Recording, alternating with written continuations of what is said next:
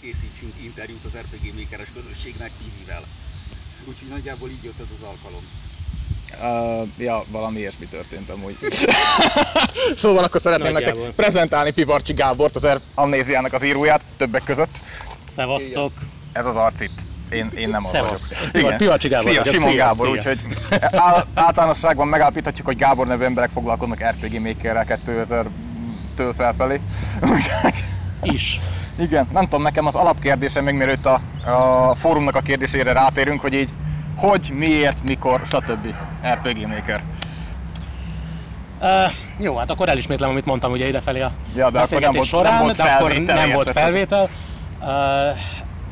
Hát ugye ez az egész úgy kezdődött, hogy fiatal koromban nagyon szerettem ezeket a japán stílusú szerepjátékokat. Ugye Final Fantasy-es társai, Chrono Trigger, akkor még a Super Nintendo volt a nagy sztár. És amúgy azon is játszottad őket? Nem, letöltöttem és emulátorral, feketén kalózmódba természetesen, mint minden jó magyar társam. Úgyhogy hát ezeket játszva egyszer jött a gondolat, hogy... Megkérdezhetem, hogy akkor hány éves voltál, meg hány évesen kezdtél makerezni, meg most hány éves vagy? Hát most 39 vagyok. Amikor makerezni kezdtem, akkor általános iskola utolsó 7.-8. éve volt, tehát mondjuk 16, nem, hogy van az? Francot 12, igaz? 18 évesen van a érettségi. Jó, akkor mondjuk volt 10-11, legyen 10-11, az egy biztos pont. Mármint olyan évesen? Hát akkor kezdtem el érdeklődni ezek iránt, és akkor hát halványan fogalmam sincs, hogy mikor készült az emlékcsavar, ha őszinte akarok lenni, 98 talán. Wow.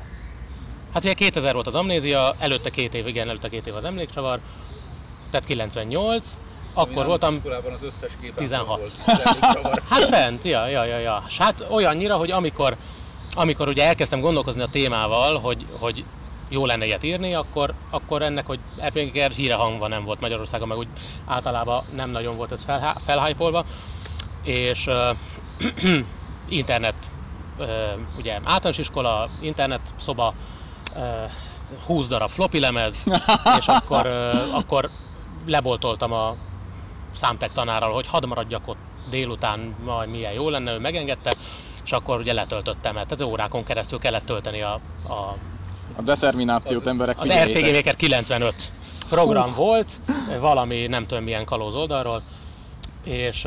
Még a betárcsázós internettel. Hát akkor franc emlékszik, de egyébként szerintem igen. Igen, akkor még modemes éra volt. Sokan felvételt veszek, nem, most már én is leülök. Ja, nem, akkor így búcsúzz el. Ja, igen, szóval búcsúzz el. Akkor ez volt az intro. Igen. Jó. Innentől akkor Simon Gábor is búcsúzik. Ja, már kinyomtad a kamerát, mi? Igen. Gratulálok. Jó, és akkor befejezésként ugye leszettem a Maker 95-öt, és akkor nekiültem. Azt én csinálom.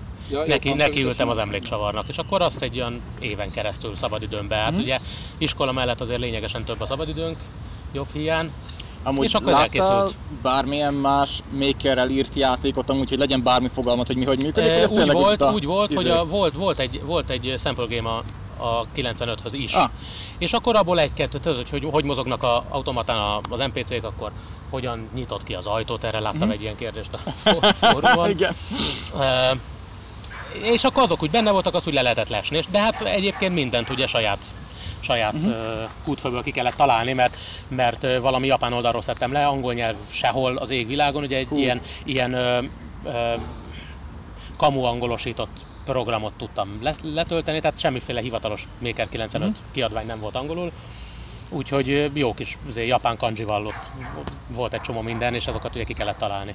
Amúgy hiszed, vagy sem, pár emlékem a Maker 95-ről, azt hiszem, vagy talán még annak az elődjéről is, mert nem az volt az első. Nekem is van, és nekem is rémlik az, hogy ilyen félig volt angol, azért nem tudtam rá mit kezdeni.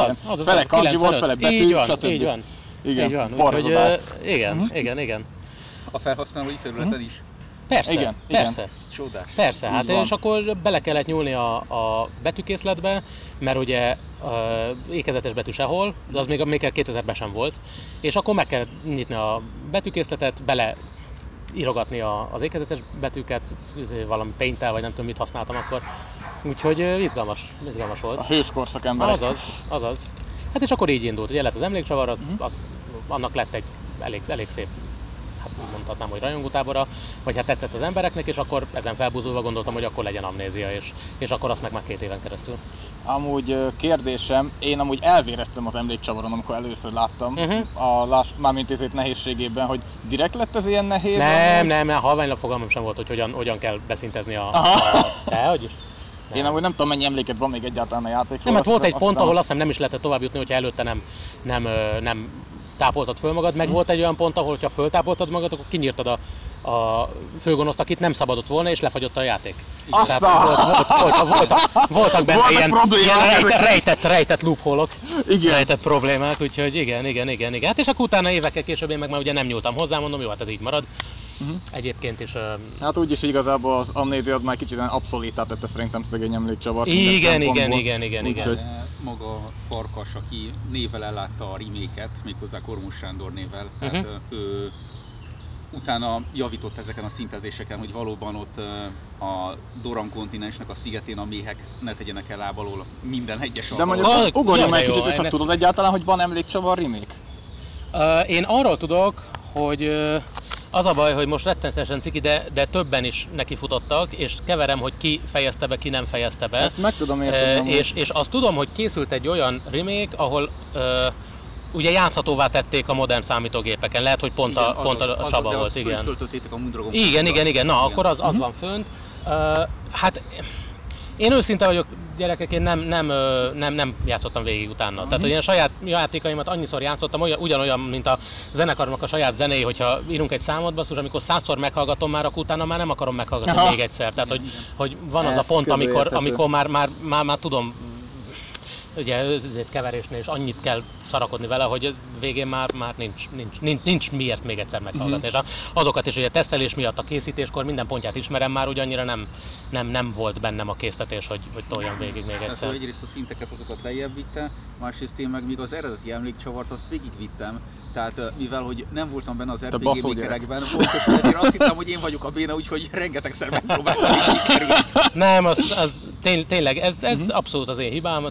Fogalmam sem volt, hogy ugye egy játék struktúrán belül hogyan kell felépíteni a lépcsőket. És hát voltak benne ezek a kiugró nehézségi szintek, amikor én ugye úgy az egészet úgy találtam ki annó, hogy ha többnyire minden szembejövő szörnyet megölsz, tehát nem kerülöd ki, akkor végig lehet csinálni. És én ez alapján teszteltem végig. Na most arra nem gondoltam, hogy ugye mi lesz akkor, hogyha valaki ezért az első szigeten tölt mondjuk 2 órát, és feltolja magát az egekbe, meg arra se gondoltam, hogyha valaki inkább a történetet érdekli, és elszaladgál.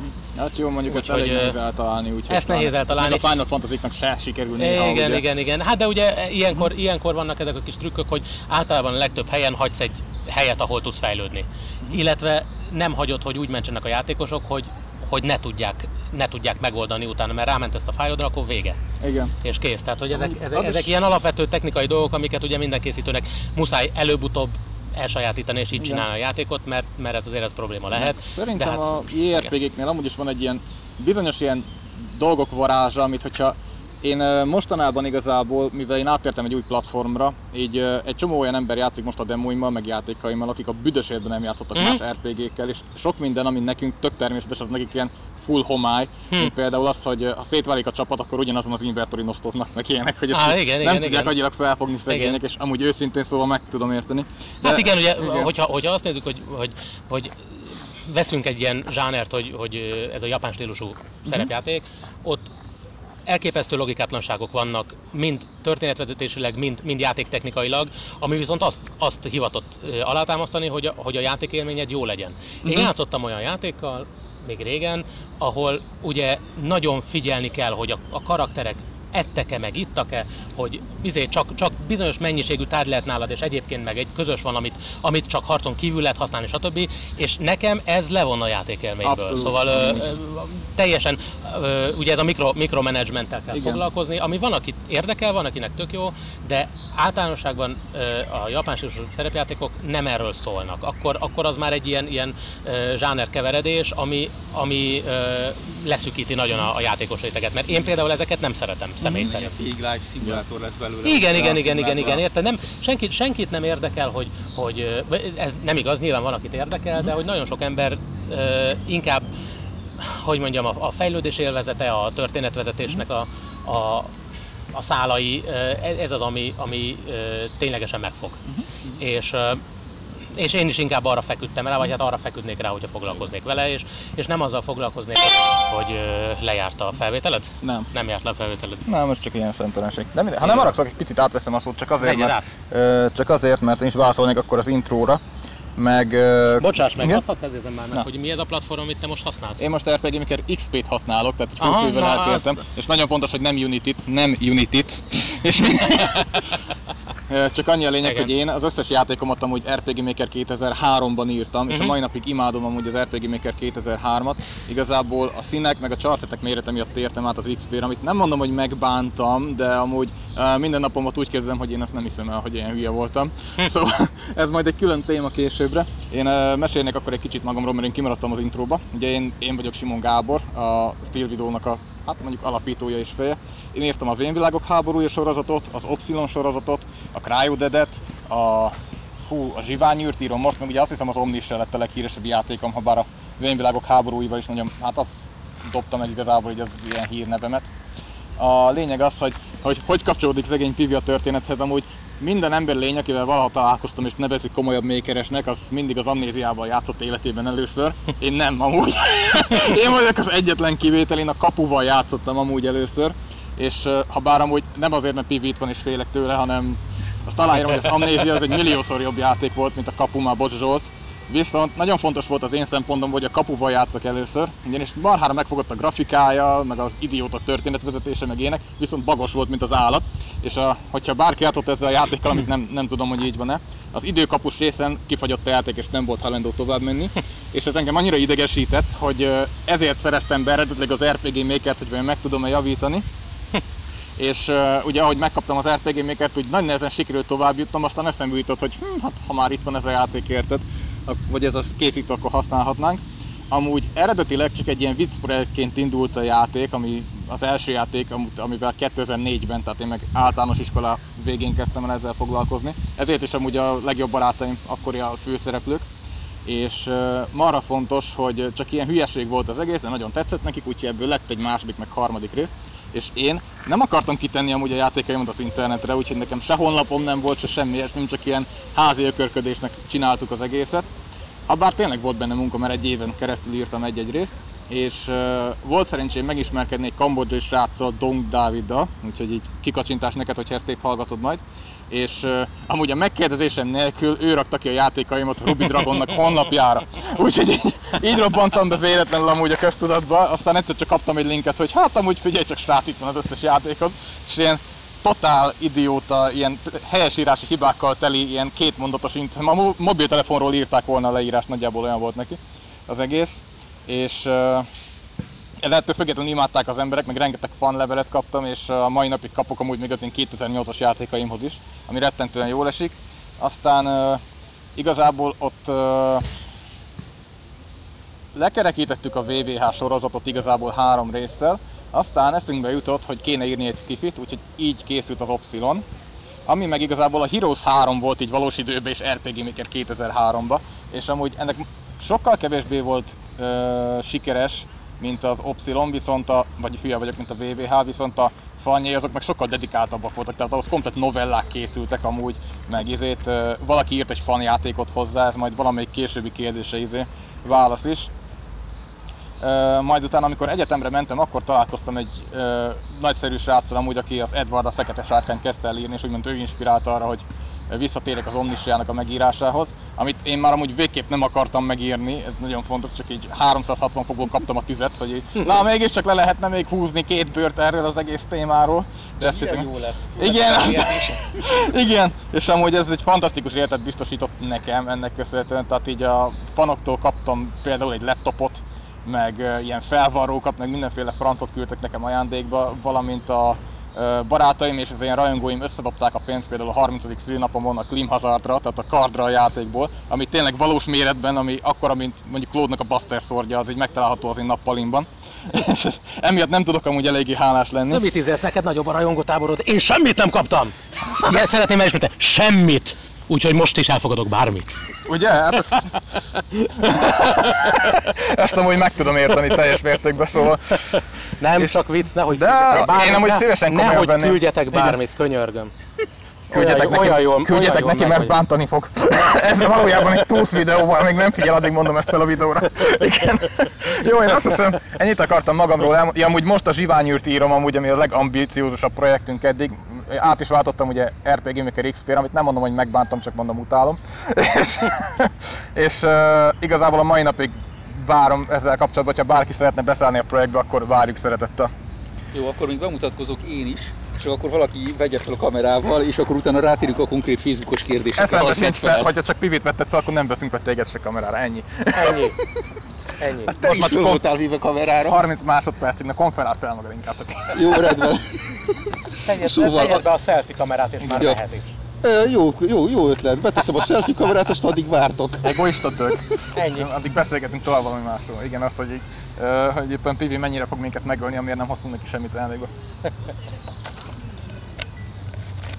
Jó, hát akkor a bemutatkozó videót elkezdem, Adamát Péter vagyok, elkezdtem a bemutatkozó videót, Adamát Péter vagyok, én írtam meg a Mundragon trilógiából 3 év alatt a 3 tervezett játékból a könyveket, ebből 2 ugye játékként is elkészült, az Emlékcsavar meg az Amnézia, az Idővihar pedig ugye azt valameddig elkészült, de ott igazából egy 20 oldalas történet leírásból dolgoztam, és abból csináltuk meg a történeteket. Utána most meg az Simon Gábornak írom a Vénvilágok háborúját, hát kiderül, meddig fog tartani. És akkor innentől kezdve megint visszaváltok hangra. Hello. Ez érdekes volt, hogy a hangfelvétel is megtalálható, de ez csak epikusabbá tette az egészet. Nem tudom, akkor szerintem, még mielőtt rátérünk a kérdésekre, akkor elkérdezek tőled, Peti, hogy rendben. Miért pont RPG Maker-es játékokat kezdtél el megírni könyvben? Egyrészt hát azért, mert marha jó volt a történetük, és olyan volt, amikkel találkoztam, ez kb. A játékok 10-15%-a, hogy elmenne akár mozifilmként, akár regényként. És a legelső, az Emlékcsavar, amit végigjátszottam, az volt ilyen, hogy azt gondoltam, hogy ez marha jó lenne akár mozifilmben is, olyan, mintha mozifilmet néznék, tehát olyan szinten van megalkotva.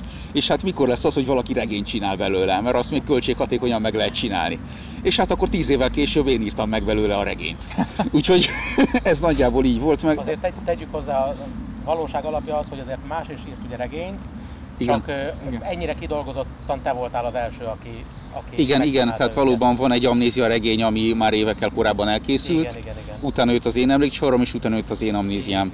Egy pillanatra amúgy akkor most szeretnék tisztelegni így az összes RPG Maker-es előtt, kifejezetten nem előttünk, ugyanis alapvetően az is egy nagyon szép dolog, hogy így pénzt és végtelen számú időt belecseszel abba, hogy írj egy játékot, ami tudod, hogy nem fog neked pénzt hozni, és csak egy ilyen önmegvalósítás, és az emberek szeretik. De azon kívül most még extrán Petit is dobjuk be ugyanebbe a bunchba, mert ahelyett, hogy írt volna egy saját ugyanilyen klisé sablonvihar történetet, hát aztán megírtam a novellába, inkább szenvedi azt, hogy itt centiről centire megkérdez minket, hogy ez jó-e, és ez mi abszurd agymenéseinket veti papírra. Úgyhogy hát párszor emlékszel, hogy megkérdeztem, hogy miért nem saját történettel foglalkozom. Ja, az is igaz. Hogy mondjam, előrébb tudsz mutatni szerintem, mint hogy már elkészült produktumokat. Az is igaz, de mondjuk vagyunk ezért, de... Igen, mondjuk szerintem én elsősorban inkább a stílusban vagyok jó, abban, hogy önálló fordulatokat kitaláljak, abban nem. Tehát, hogyha van egy sablon, amit követhetek, az jó, meg aztán lehet, hogy utána a barátaimmal írni fogok közösen egy történetet, főleg az én ötleteim alapján, amit aztán majd regényre viszek, de akkor is az lenne, hogy azért az inputokat, azokat szívesen fogadom majd tőlük a magához a történethez.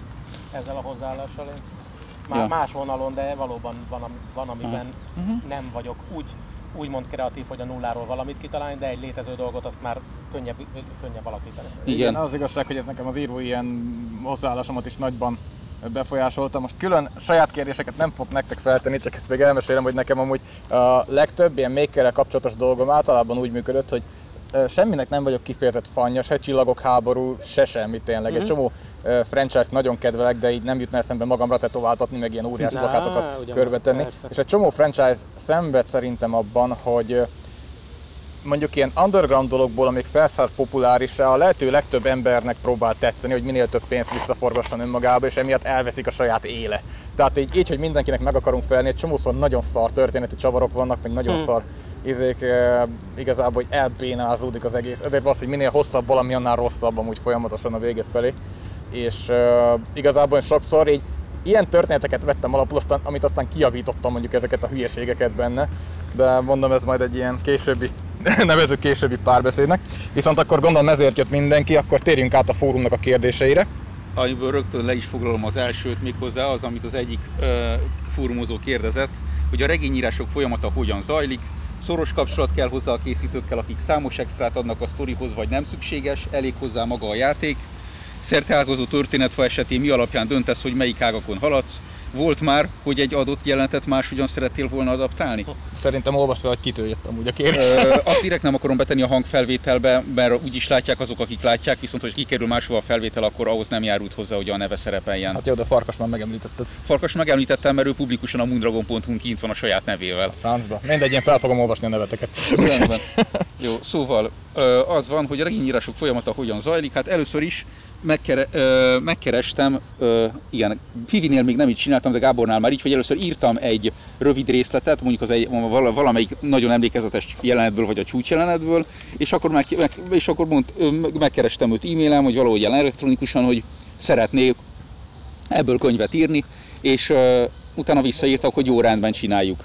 Akkor, hogy olyan zajlik a folyamata, igazából Pivi az nagyjából rám bízta, hogy hogyan csinálom meg, de az időviharnál voltak kérései, például amikor először elolvasta, akkor utána ilyen általános útmutatásokat adott, hogy legyen benne az, hogy mi az, ami a karakterek számára reális, meg mi az, ami nem. Mert például az, hogy az időutazás az ott egy hihető dolog-e vagy nem, és hogy ezt akkor ki kellett fejtenem.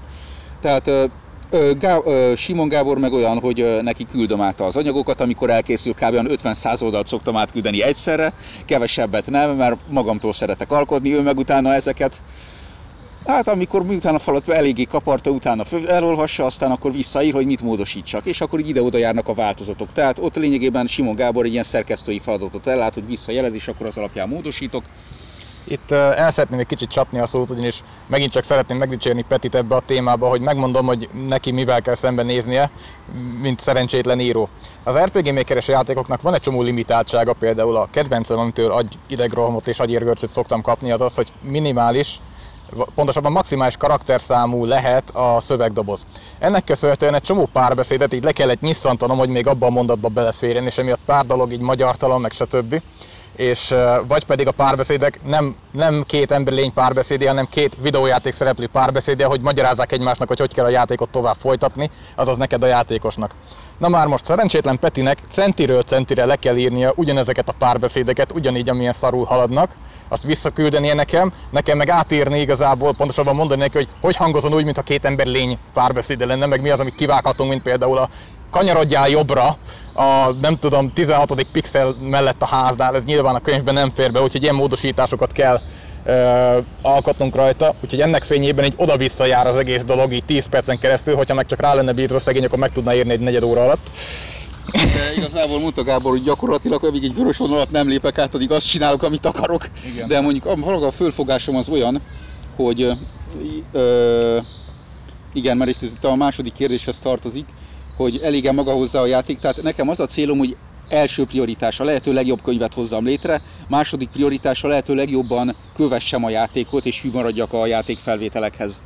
És akkor ez alapján, a hozzáállás alapján csinálom, és akkor, amikor meg elágazások vannak a történetben, akkor meg az alapján döntök. Általában nem az van, hogy egy bizonyos elágazás szerint végigviszem a történetet, hanem megpróbálok minél több bugból beimportálni elemeket, és azokat megírni, tehát hogy lényegében olyan történetet kap az ember, olyan regényt, amit végigjátszással nem tud megcsinálni, és hát így aztán tulajdonképpen igen, tehát ez van, és igen, volt-e már, hogy egy adott jelenetet már hogyan szerettél volna alapítani? Tulajdonképpen nem. Ezt a kérdést olvast fel újra, létszik. Jó. Volt-e már, hogy egy adott jelenetet másképpen szerettél volna adaptálni? Tulajdonképpen nem, mert én eleve az ő történeteiket akartam. Igen. Valóban, amikor még nem beszéltünk meg, hogy hogyan csináljam. Majd én hozzáfűzök én is tületlenül a dologhoz, hogy a mi részünkről hogy nézett ki ez a regényes. Ja, igen, az engem is érdekelni fog. Igen. meg az van, hogy tulajdonképpen egyetlen egy, ami ilyen visszatérő módosítás, úgyhogy ha a karakterek túl indulatosak a játékban, ami nem reális, mert valójában óvatosabbnak kellene lenni, több dologgal kellene számolni, akkor ott magát a hangvételt megváltoztatom. Például az Emlékcsavarban van egy ilyen, hogy amikor Ron elszánja magát a léghajón, hogy visszamegy Nordakuszhoz és megbosszulja Krisz halálát, aki akkor átmenetileg halott. Spoiler. Igen, hogyha valaki még nem játszott az Emlékcsavarral. 30 éves játék, ez a spoiler. Ha 30 éves játékot elspoilerezünk. Szóval akkor ott van az, hogy Ron elkezd ordítani a játékban, én meg csak azt írom, hogy odafordult a palota felé, és vészjóslan suttogni kezdett. Mert hogyha elhatározza magát, akkor még csak ordítania se kell. Tehát ilyen minimális módosítások voltak. Igen, tehát jelenetekben, úgyhogy tulajdonképpen ez volt az első, tehát ez az, ami általában szokott lenni, hogy óvatosabbá vagy körültekintőbbé teszem a karaktereket. Meg még volt itt egy kérdés, amire próbáltam válaszolni, csak közben elfelejtettem. Igen, tehát az, hogy hát meg azt nézem még a történet felsetén, hogy mit választok, hogy nagyjából mi a sztorinak, meg a legjobb befejezésnek, tehát a mondjuk úgy, hogy a kanon befejezésnek a mondani valója, és ahhoz válogatom össze a többiákból azt, ami így odaillik. És ez alapján szerkesztem meg a könyvet. Köszönöm. Jó, én annyit fűzök ehhez igazából hozzá, hogy ugye alapvetően a Péternek azért adtam szabad kezet, mert egyrészt mostani, tényleg 39 éves fejjel azok a történetek, amit akkor írtam, azokat én most sokszor gagyinak érzek, és sokkal felnőttebbesen gondolkodom, sokkal komolyabb dolgokban gondolkodom, viszont valamilyen szinten valóban meg kell felelni az akkori játéknak ugye a történetének, meg a cselekményének.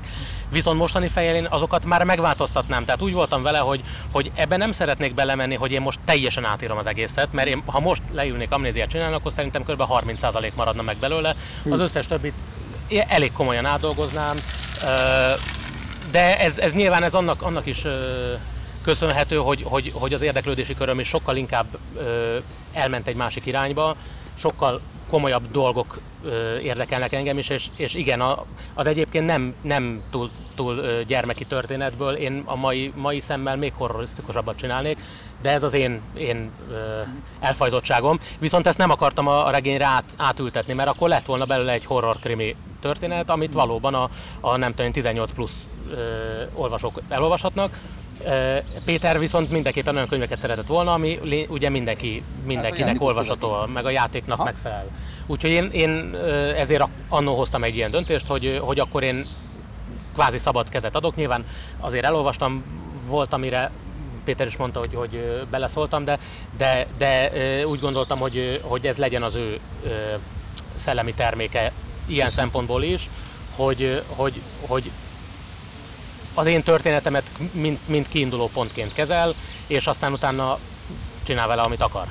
Az, hogy én személy szerint valószínűleg teljesen másmilyen regényt írtam volna belőle, de az már nem lett volna passzoló az aktuális játékhoz, meg annó a régi történetekhez, úgyhogy igazából ennyi. Szerintem elkezdem olvasni a kérdéseket. Azt mondja, hogy... Nem, ez a hangfelvét azt nem állította be. Azt mondja, hogy igen, nem, köszönöm, megvan. Azt mondja, hogy Sirmai András, más néven készítő, amúgy nagyszerű arc, kérdezte. Azt mondja, hogy az én kérésem az lenne, hogy Ron az Amnéziából és Ron az Emlékcsavarból köthető-e valamilyen formában egymáshoz? Akár úgy, hogy egymás párhuzamos valóságbeli megfelelői. Nem. Igazából nem. El is mondom, hogy miért lett ez a névválasztás, vagy hát miért így csináltam. Nagyon egyszerű, majmoltam a Breath of Fire játéksorozatot, ahol ugye Ryunak hívják a főszereplő srácot az összes részben, talán tudtam az összes részben, mindegy, amikkel én játszottam, abban ez volt a neve, de egyébként nem voltak egymáshoz köthetők a szereplők, és ugye amikor én ezzel elkezdtem foglalkozni, akkor mint egy jó gyerek, hogy tanulsz meg beszélni, ugye máshoz. Én is hogy tanulok meg játékot készíteni, másolok. Az Emlékcsavar az úgy született meg, hogy nagyon sok mindent másoltam, ami nekem tetszett. Persze beleraktam saját elképzeléseket, meg saját ötleteket, tehát ugye a történet, stb. De hogyha elkezdenénk részletekben végigmenni a történeten, akkor azért meg lehetne találni azokat a párhuzamokat, hogy ja, hát ezt én nem merítettem, ja, hát azt onnan merítettem. És ez a névválasztás is, vagy hát, hogy ugyanaz a neve a szereplőnek, ez egy ilyen tisztelgés, úgymond afelé a játéksorozat felé.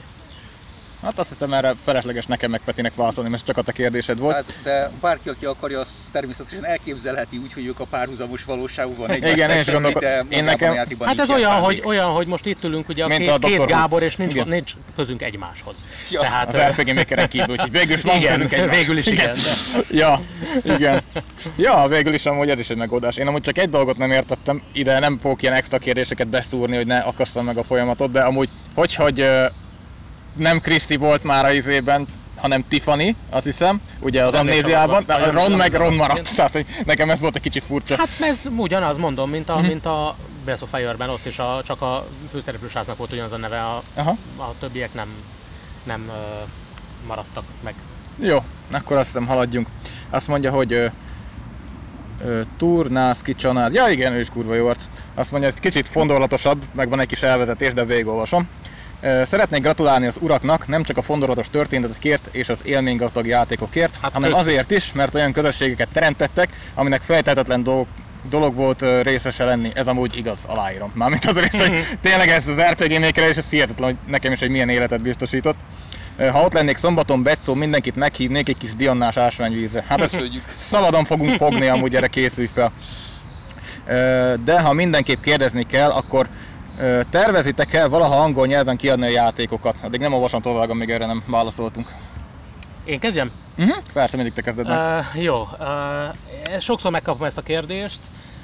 Az igazság, hogy ez kicsit vissza kell kanyarodjak a Peti kérdéséhez adott válaszomra, hogy ahhoz, hogy én ezt angolul megcsináljam, ahhoz át kéne alakítsam úgy, hogy a mostani szájézemnek megfeleljen. Mert én úgy gondolom, hogy azért nagyon sok nagyon jó játék van, most nem feltétlenül csak RPG Maker szempontból, de azért muszáj egy kicsit nagyobb, globálisabban átlátni ezt a dolgot, és én azért mostani szemmel sok mindennel nem vagyok elégedett, amit az Amnéziában csináltam, tehát át kéne írjam. Ehhez lényegesen több idő kéne, és ha már nekiülök, akkor már valószínűleg az alapgrafikát is át kéne alakítsam, mert most már Heróton van az RTP-től, és akkor ahhoz kell egy grafikus, akivel foglalkozni kell, stb. Tehát lényegesen több időt foglalna el, mint amennyi most egész egyszerűen van. Hát ugye, és ha lenne időm, akkor megcsinálnám az Idővihart. Úgyhogy én egyenlőre nem tervezem ezt, hogy angolul kiadjam, legalábbis jelenlegi formájában nem.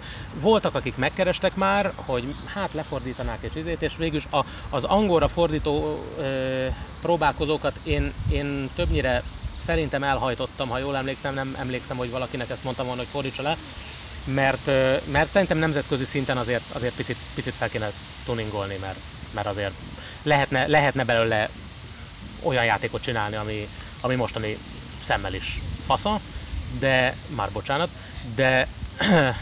de most egyenlőre nem mondom, soha nem mondtad soha, de most még nem. Emlékcsavart meg semmiképpen.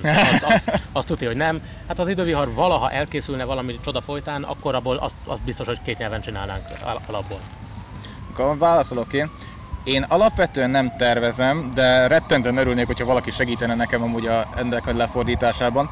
Nekem igazából rengetegszer megkerestek ugyanezzel a kérdéssel korábban. Annyi a differencia, hogy én nekem sajnos már nincsen kapacitásom arra, hogy ezzel foglalkozzak. Tehát... Igazából, amikor én körülbelül 18 voltam, akkor költöztem el otthonra, és azóta így folyamatosan le vagyok foglalva ebben a témában. A Vénvilágok háborúja 2-ből is akartam remake-et csinálni, ami ekte nem lesz igazi remake, csak egy feljavítás, és arra sincs igazán időm. Hogyha valaki beszállna mellém esetleg, és értené az RPG Maker használatát, és eléggé tudna angolul, akkor zöld út, és nagyon szívesen segítenék benne. És elég kitartó, bocsánat, a csapatmunka az mindig ott bukik meg, hogy valaki baromi lelkes, és körülbelül egy hónapig baromi lelkes. És aztán utána megszakad, és az ő munkáját kell folytatni, akkor aki újonnan jön, annak meg kell néznie az ő munkáját, azonosulnia azért. Tehát ugye ez olyan, mint egy programozó, hogyha egy programozó félúton abbahagy egy programot, akkor az utódjának kutya kemény a dolga, mert mindenkinek megvan a saját maga nyelvezete, még egy programnyelven belül is, de ugyanígy egy fordításnál, vagy ugyanígy szóval, hogyha valaki csatlakozni akar, akkor hajrá, de legyen kitartásatok, mert anélkül kutyakakát sem érna. Pontosan, ezt majd egy külön kérdésként fel akarom neked tenni, hogy az ilyen csapatban való próbálkozásokról mi a véleményed, csak éppen azt mondom, majd a végére akartam ennek a témának dobni, de igen, nekem is rettenetes élményeim vannak ebben a témában. Azt mondja, hogy szóval ez a lényeg, hogy én szeretném kiadni, de szükségem lenne ebben a témában segítségre. Ugyanennek a kérdésnek a folytatása az, hogy mit gondoltok, érdemes lenne ebbe energiát fektetni, hogy világulomra törhessen végre valahára a magyar mékeres millió. Amúgy szerintem igen, igazából mindig úgy gondoltam, hogy az RPG Maker-es játékoknak szegény PvP-vel ellentétben amúgy se kell a következő Halo-nak vagy a következő Final Fantasy-nak lennie. Én a legtöbb RPG Maker-es játékot amúgy úgy kezelem, mint egy tál spagettit, hogy érted, nem a világ legjobb kajája, de amúgy kedves, szórakoztat poén, akkor igazából egy tök középszerű játék is rohadt jó, szerintem.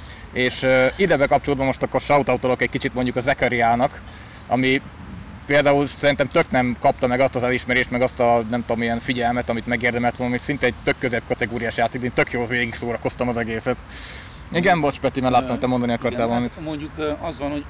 Nem, úgy igen, pipit akartam, bocs.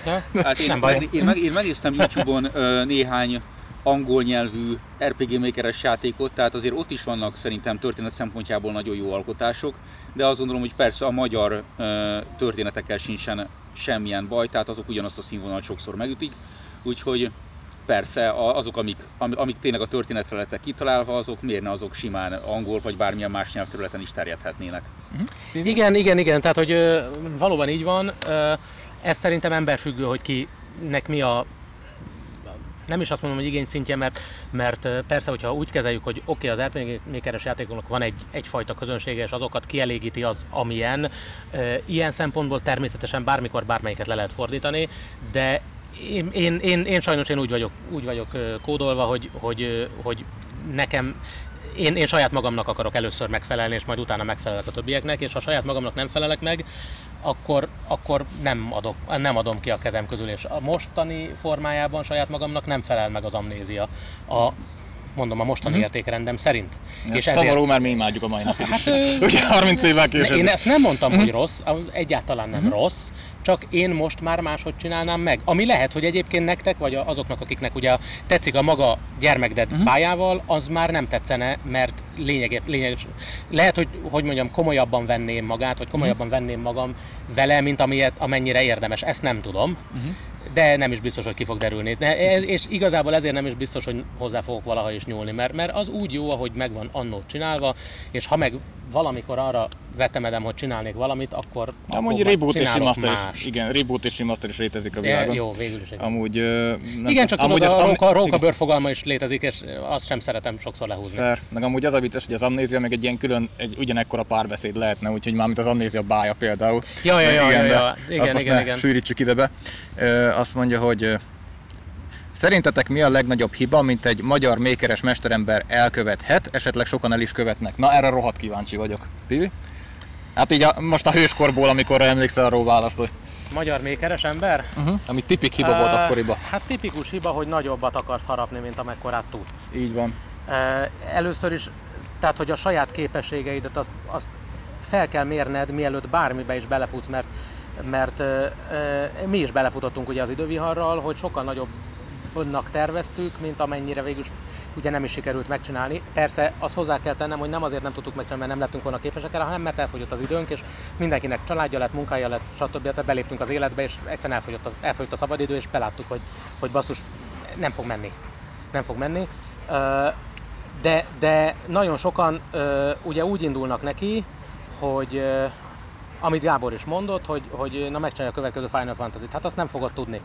Szóval azért ahhoz csapat kell, és különböző posztok kellenek a megfelelő helyekre. ha csak nem valami nagyon-nagyon nagy csodabogár vagy, aki ugyanolyan jó zenész, mint grafikus, és ugyanolyan fasz történetet ír, egyébként nem fog működni. Egyszerűen nem fog működni. Úgyhogy ezt ne is akarja senki csinálni. Ez az elsődleges legnagyobb hiba. Hát a másodleges legnagyobb hiba az, hogy elveszíted a lelkesedést. És ezt nem fogod tudni az elején. Tehát, hogy ezt nem fogod tudni belátni, hogy meg fogod-e tudni fejezni, vagy nem. Ehhez nem tudok tanácsot adni, sajnos. Hát annyit tudok mondani, hogy ha valamiben belevágsz, akkor azért azt érdemes legalább befejezni. És már csak a saját magad öröme érdekében is. Ja, igen, ezt ugye mondtam már többször, hogy először is saját magadnak csináld meg a programodat és a játékodat, saját magad legyél elégedett vele, és ha neked nagyon-nagyon tetszik, és úgy érzed, hogy örömmel megosztod a többiekkel, akkor örülni fog neki mindenki más. Hogyha azért írsz egy játékot, hogy eleget tegyél a közönségnek, akkor biztos, hogy csalódás lesz. Óriási igaz, amit mondott az úriember. Úgyhogy nekem most így ezek ugrottak be erről így első körben. Tudok gondolkodni rajta, de most így ennyi. Ja, hát igazából, amit Pivi mondott, annak tök igazság minden, amit elmondott. Én még mikkel szeretném kiegészíteni, mert én rengeteg requestet kaptam ebbe a témába, meg nagyon sok embernek segítettem. Hát várjál, talán vágjuk szét talán tanácsokra, meg nem tudom, ilyen elvárásokra a témában.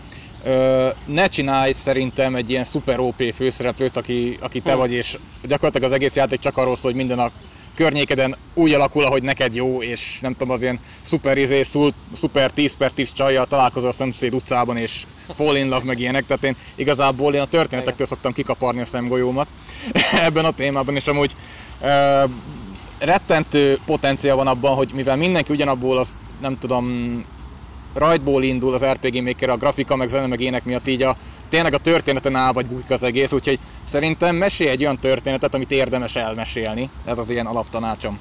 A másik tanácsom az az, hogy ettől függetlenül ne másokhoz mérd magad. Tehát rengeteg embert kellett igazából, hogy visszatáncoltatnom az RPG Makerezésbe, akik igazából úgy kezdték, hogy hát ő már látta az Omnissiát, meg ilyeneket, és hogy ő soha nem tudna ilyet írni, úgyhogy emiatt el se kezdés, ez milyen idióta hozzáállás, már ne haragudj. Vagy így amúgy is mit tudom én, mi 10 éve foglalkozunk ezzel a témával, meg több volt a szabadidőnk, stb. Stb.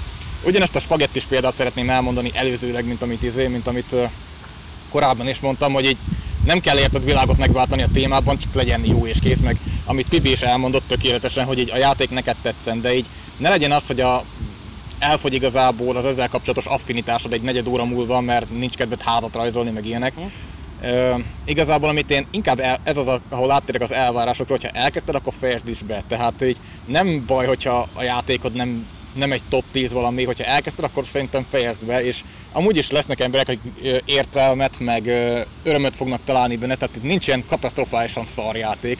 Még azok a játékok, mint például a Project Z, amit életemben a legjobban gyűlöltem, azokban is így egy csomó felelhető dolog van amúgy, ami fantasztikus munka, meg egy csomó energiát látszik benne, és tényleg foglalkoztak vele az emberek. Úgyhogy nem tudom, ezek a tanácsaim, meg... Figyeljetek a térképekre, mert egy csomó nagyon szarul néz ki. Ez csak ilyen levitáció a végére, hát azt hiszem.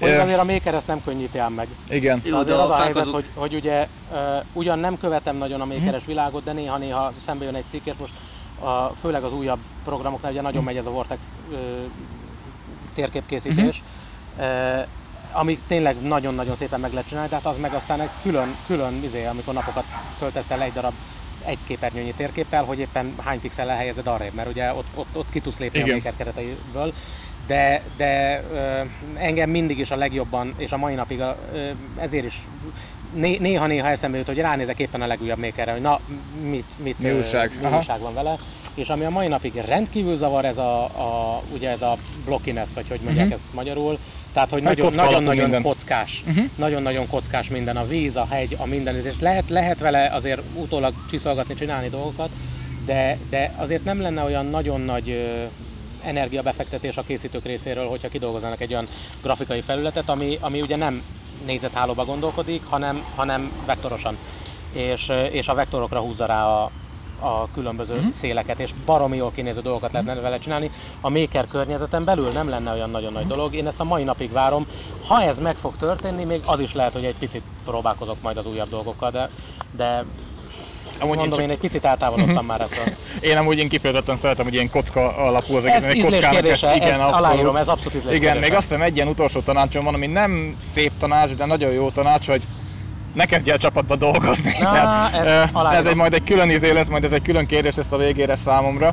De igazából, azért ez árnyalt azért hozzáteszem, szóval de igen. Én is csapattal dolgozom, nem pedig csapatban. Tehát, hogyha arra vársz majd, hogy igazából te megcsinálod a felét, valaki más meg a felét, akkor ebből soha nem lesz játék. Neked egyedül tudnod kell az egész játékot cakpak megcsinálni, és mindenki más kiegészítheti, meg szupervájzolhatja, meg adhat hozzá, igen. De amúgy neked kell elejétől végig befejezni, mert amúgy akkor így el fogsz veszni. Még hogyha életed legjobb barátja is, és tök képbe vagy, hogy mennyire ügyes, meg ének, akkor is így ne csináld. Igen, ez kiváló gondolat, ezt nagyon-nagyon alá tudom írni.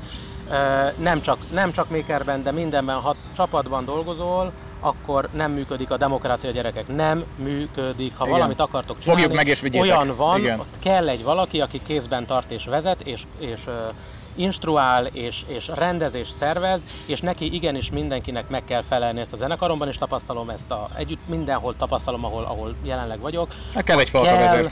Kell valaki, aki irányít. Meg kell hallgatni mindenkinek a véleményét, és hagyni kell, hogy hozzátegyenek, tehát hogy nem diktatúráról van szó, de a demokrácia az, hogy mindenki egyzét és megszavazzuk, olyan nincs. És nem is szabad, hogy működjön, mert nem fog megszületni a produktum. Mert előbb-utóbb összeütközés lesz belőle, és meg fog akadni a rendszer. Tehát, hogy ezt mindenkinek el kell fogadni, hogyha csapatban vagy csapattal, ahogy Gábor mondja, akar dolgozni, akkor is kell legyen egy fej, akinek el kell fogadda a döntését. Pontosan. És akkor így fog működni. Hogyha te vagy az a fej, akkor meg nagyon-nagyon sok sikert kívánok, mert az a legnehezebb. Szóval vezetőnek lenni a legdurvább dolog a világon. Pedig amúgy milyen jó hangzik, hogy jó, hát ez van egy csapatom, igen. Majd meglátod, fiam, majd meglátod. Soha nem akarnék vezető lenni, csak akkor akarnék vezető lenni, hogyha pénzes lenne a dolog, mert akkor a kezedben van a dolog, a kezedben van ugye a fegyver azzal, hogy hogyan tudsz ténylegesen hatni az emberekre, ez hülyén hangzik, de igaz. Ez van, sajnos. Hogy az ember rizéből csinálja, lelkesedésből csinálja, akkor hajrá, tényleg. Igen, ezt kifordítva is megértem, mert így elhiszem, hogy másnak a passziójába te csak beszállsz, és így lehet, hogy neked nem tartasz ki az egész izé végig, de így érted, a lényeg az, hogy akkor ne követelősz. Nagyon ugrunk a kérdés, amúgy Csanád rengeteg kérdést tett fel, de miatt köszönjük neki, úgyhogy, de amúgy esküszöm mások is kérdeztek, csak az övé az ilyen legtöbb. Azt mondja, hogy ez egyszerűbb lesz, ígérem. Ha ma valaki megkérdezni, hogy kell RPG Maker 2K-ban megcsinálni az ajtónyitást, akkor elmondanátok-e neki? Alapvetően elmondanám neki, de én azt mondanám neki, hogy figyelj, itt van a sample program, vagy itt van ez a program, töltsd be, és nézd meg, és másod le. És aztán utána kezd el használni. Tehát az, hogy elmondom neki, hogy tegyél le egy eventet, akkor állítsd be az oldalait különböző ajtónyitásokra, és akkor, hogyha megnyomod, akkor mozgasd el, fordasd el, ahogy ugye annó RPG Makerben csináltuk a 2000-ben. Oké, tök jó, de úgy fogsz tudni megtanulni valamit, és hát a mai napig, ha valaki engem megkeres, akkor általában át szoktam irányítani, vagy nagyon sokszor azt szoktam csinálni. Nagyon sokszor azt szoktam csinálni, hogy fogom neki és elküldöm a amnéziát lekódolatlanul. Hogy tessék, rakd be, nyisd meg, és hajrá. Én is így tanultam meg, soha senkitől nem kérdeztem, és így lehet igazán megtanulni. Mert az, hogyha elmondanak neked egy dolgot, akkor utána lesz 8 másik kérdésed, és a 17. után barom ideges lesz az, akit kérdezel. Pontosan, amúgy ez hú, de igaz.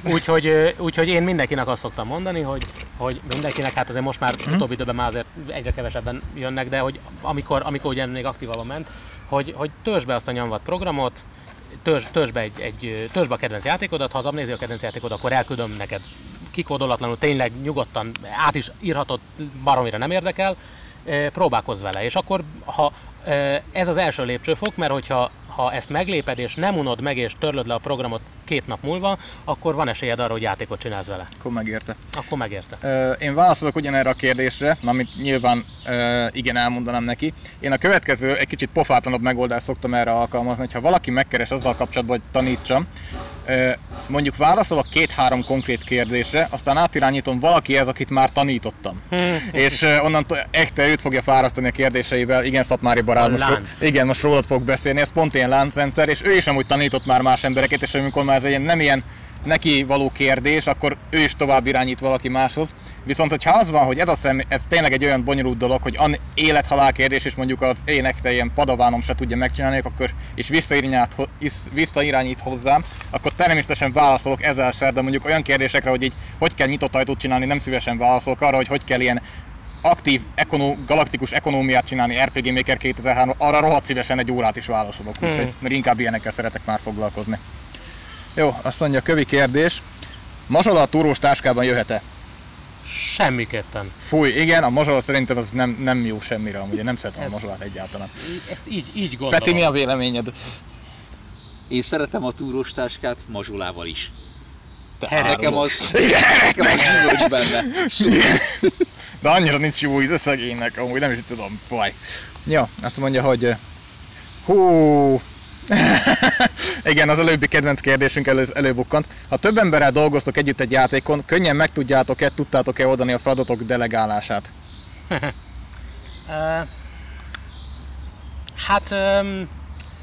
Ugye nálunk olyan igazán nem volt csapat. Volt mindig egy-egy ember, aki besegített nekünk, akár grafikába, akár például Táboros Márk jó barátom, aki úgy döntött, hogy már pedig ő megcsinálja akkor az idővihart, még akkor, amikor mi már ugye Zolival, Catmannel nem foglalkoztunk vele, és akkor nagyon sokáig csinálta is, de hát ugye neki is beütött az élet, meg a sztárság, meg az egyéb dolgok, és akkor ő is szépen elmaradozott vele. Erre én nem nagyon fogok tudni válaszolni, én leginkább magánzó voltam sokáig, aztán utána ugye Catman a unokatásom Zoli, ő vele írtuk meg az idővihar történetét, de egészen az amnéziáig lényegében egyedül csináltam. Persze egy-egy grafikával besegítettek, meg a tesztelők nagyon sokat segítettek, tehát nagyon hálás vagyok mindenkinek, aki segített, de igazi nagy csapatrendszerem nem volt sosem, nem is. És szerintem úgy, hogy én legyek ennek az irányítója, így nem is lesz. Én amúgy egy kicsit most elnézést kérek tőle, csak azért, mert rájöttem, hogy ez egy ilyen háromdimenziós kérdés, és csak az első dimenziót olvastam fel, de végül is a többi az ugyanez Pepitában. De akkor újra felolvasom a kérdést, mert én erre most egy ilyen 5 percesen most le fogok nyúlni, mert ez nekem nagyon, a karrieremet ezt nagyon befolyásolta. Tehát, ha több emberrel dolgoztak együtt egy játékon, könnyen tudtátok-e oldani a feladatok delegálását? Hogyan küzdöttök meg azzal a dilemmával, ha valaki nem az elvárható minőségben dolgozik? Előfordulhat-e, hogy ilyesmi addig fajul, hogy veszélybe kerül a projekt? Hú, hát akkor én erre most válaszolok. A korábbi izémben már elkezdtem, most egy kicsit jobban kifejtem, hogy én nem dolgozok a továbbiakban csapatban. Ennek legfőképpen az oka, hogy mindig soha nem az van, hogy vita van közöttünk, ilyen soha nem fordult még elő, ugyanis általában az én víziómat egészítik ki a többiek, viszont mindig így kikeverednek a csapatból, meg kiesnek, és ez amúgy egy olyan éves probléma, hogy ebbe állandóan belefutok, és én nagyon sok requestet kapok azzal kapcsolatban, hogy így akár Unity is, meg hasonló projekteken dolgozunk, és mindig kikopik a másik, úgyhogy ilyenkor már így elhatároztam, hogy nem vagyok hajlandó csapatba dolgozni. Viszont a Zsiványűrt, amin most dolgozok, ezzel azért kivétel, ugyanis itt semmi rippelt grafika nincsen, semmi alapgrafika nincsen, mindent mi csinálunk, és van egy zeneszerkesztőnk, van vagy 3 darab grafikusunk, közszépen Daniella, meg közszépen amúgy Ola. Azt mondja, hogy azon kívül van zeneszerzőnk, de nagyon fontos az, hogyha ezek az emberek a holnapi nap kiesnek, a játék ugyanúgy el fog készülni, ugyanis így is van már elég zene, a grafikát egyedül is be tudom fejezni, a programozás részét azt most csak már én csinálom, de és igazából csak így tudok együtt dolgozni másokkal, hogyha mondom így tőlem függetlenek, és hogyha az van, hogy nem a megfelelő minőségben készítik el, akkor így egész egyszerűen megcsinálom én újra megfelelő minőségben. Tehát nagyon fontos, hogy így senki nem egy láb legyen, maximum egy terítő igazából az asztalon, hogy úgy mondjam. Ez egy egész jó példa lett. És ez egy annyira visszatérő probléma, hogy nekem majdnem minden játékom egy év alatt el szokott készülni. Ez alól kivétel az Omnissiah, ami készült 3 évig legalább, és annak is az utolsó fél év az volt, hogy valakire vártam, hogy a trélert összedobja. De most például a Zsiványűrt az így a Covid-nak meg ilyeneknek köszönhetően, ha bár a Covid miatt kezdett el készülni, az is egy ilyen 2 évet tart már, és még csak egy 2 órás demónál tart. Ennek többek között az az oka, hogy egy programozóval kezdtem el együtt dolgozni, aki fűtfát megígért, aztán utána egy év múlva visszaadott egy ilyen nulla produktumot, hogy így hiába kérdezgettél, eddig amúgy hazudtam, és hozzá sem nyúltam az egészhez, és kész, old meg innentől. És igazából ez volt az én utolsó csepp az ilyen másokkal való együttmunkában. Ennek köszönhetően itt tényleg egy ilyen egy év majdnem semmi nincs az egészben, és egy évet le is vonhatnánk nagyjából a fejlesztésből. Arra a kérdésre, hogy hogyan küzdöttök meg a dilemmával, ha valaki nem az elvárható minőségben dolgozik, van egy lenyűgöző anekdótám amúgy, amivel nem akarok már túl sok időt húzni, de viszont én nagyon sokáig dolgoztam a Frost Dragon ENT-vel, ami azt hiszem manapságban nem is létezik, és akkor jött ki az Obszilon első része. És mint mondtam, nem volt olyan sikeres, meg olyan népszerű, amit tök meg tudok érteni, mert más kategória volt, mint ugye a VVH-k, viszont ez konkrét fan játékok is készültek, és a Frost Dragon ENT-nek annyira tetszett, hogy ők mondták, hogy szeretnék megírni a második részt az első rész után. Ami mondom egy stratégiai játék volt, úgyhogy csak a rendszereket át kellett emelni, nem volt egy ilyen vészes dolog. Mondom, tök jó, és így tökre örültem az egészbe, így sokat konzultáltunk, és a témában én akkor valami, talán a Requiemen vagy valami ilyesmin dolgoztam, és utána egy kijött a játék, és pocsék lettem úgy. Nem akarom lefitymálni a munkájukat, de igazából ilyen a rendszerek 90%-a hiányzott, a grafika ki lett cserélve valami hülyeségre igazából, a történetnek nem volt semmi értelme, se füle, se farka igazából ilyen. A grafika annyira nem működött, hogy a fele képregény grafika volt, a fele meg átrajzolt ilyen valós szereplők, a fele meg ilyen RTS-ekből volt rippelve, meg stb. Ilyen igazából egy kín volt játszani azt a játékot, és nekem ezt így úgy kellett igazából visszaadnom a fejlesztőknek, hogy így amúgy ők tényleg egy évnyi kőkemény munkát fektettek ebbe, és csak rossz lett. És most így ezzel a helyzettel annyira nem tudtam mit kezdeni, hogy így jó, figyelj, hát kitesszük, meglátjuk mit szólnak. Hát az emberek nem voltak kedvesek ezzel a játékkal, annyira gyakorlatilag széttépték az egészet, és nagyon sok ilyen fenyegető levelet is kaptam, hogy ezzel legyek már szíves kezdeni valamit.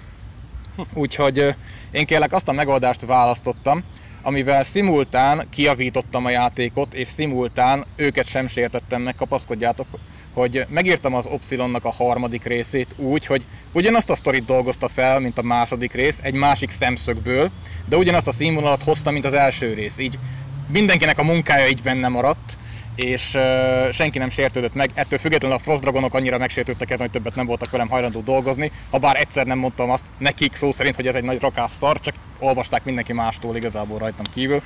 Úgyhogy mondom, ez is egy ilyen anekdóta, hogy így hát nem tudsz vele mit kezdeni, akkor neked kell kijavítani, hogyha nem a te minőséged.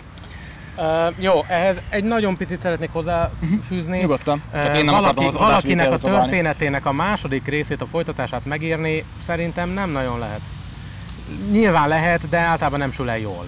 Nem a sztorival volt a baj, de amúgy igazán de hogy nekem is nagyon sokan próbálkoztak, hogy hát megírnak az Amnéziának a folytatását. Hát mondom, de nekem lesz egy külön sztorim. Ja, és általában azt mondtam, hogy jó, figyelj, csináljátok meg, most igazából akkoriban már nem is nagyon foglalkoztam a témával, de hogy nekem amúgy személy szerint van folytatás ötletem, nem olyan, mint ahogy szerintem nagyon sokan gondolnátok, de hogy szerintem úgy folytatni a történetet, ahogy az eredeti író gondolná, azt azért igazi minőségben nem nagyon lehet.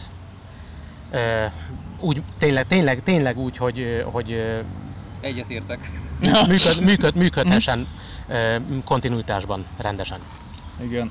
Nem ismerik, nagyon sokan ugye nem ismerik azokat a háttérötleteket, azokat a háttér dolgokat, ami a játékból egyáltalán nem derül ki, de egy író fejében ott vannak, és esetleg ki lehet bontakoztatni, és megmondani sem lehet. Tehát, hogyha engem most az Amnéziának a háttérről elkezdenek kérdezgetni, akkor persze jó, tehát végig kéne gondoljam, de nagyon sok olyan kis apró morzsa van, amit én annó kitaláltam hozzá, csak a játékból ez nem feltétlenül derül ki.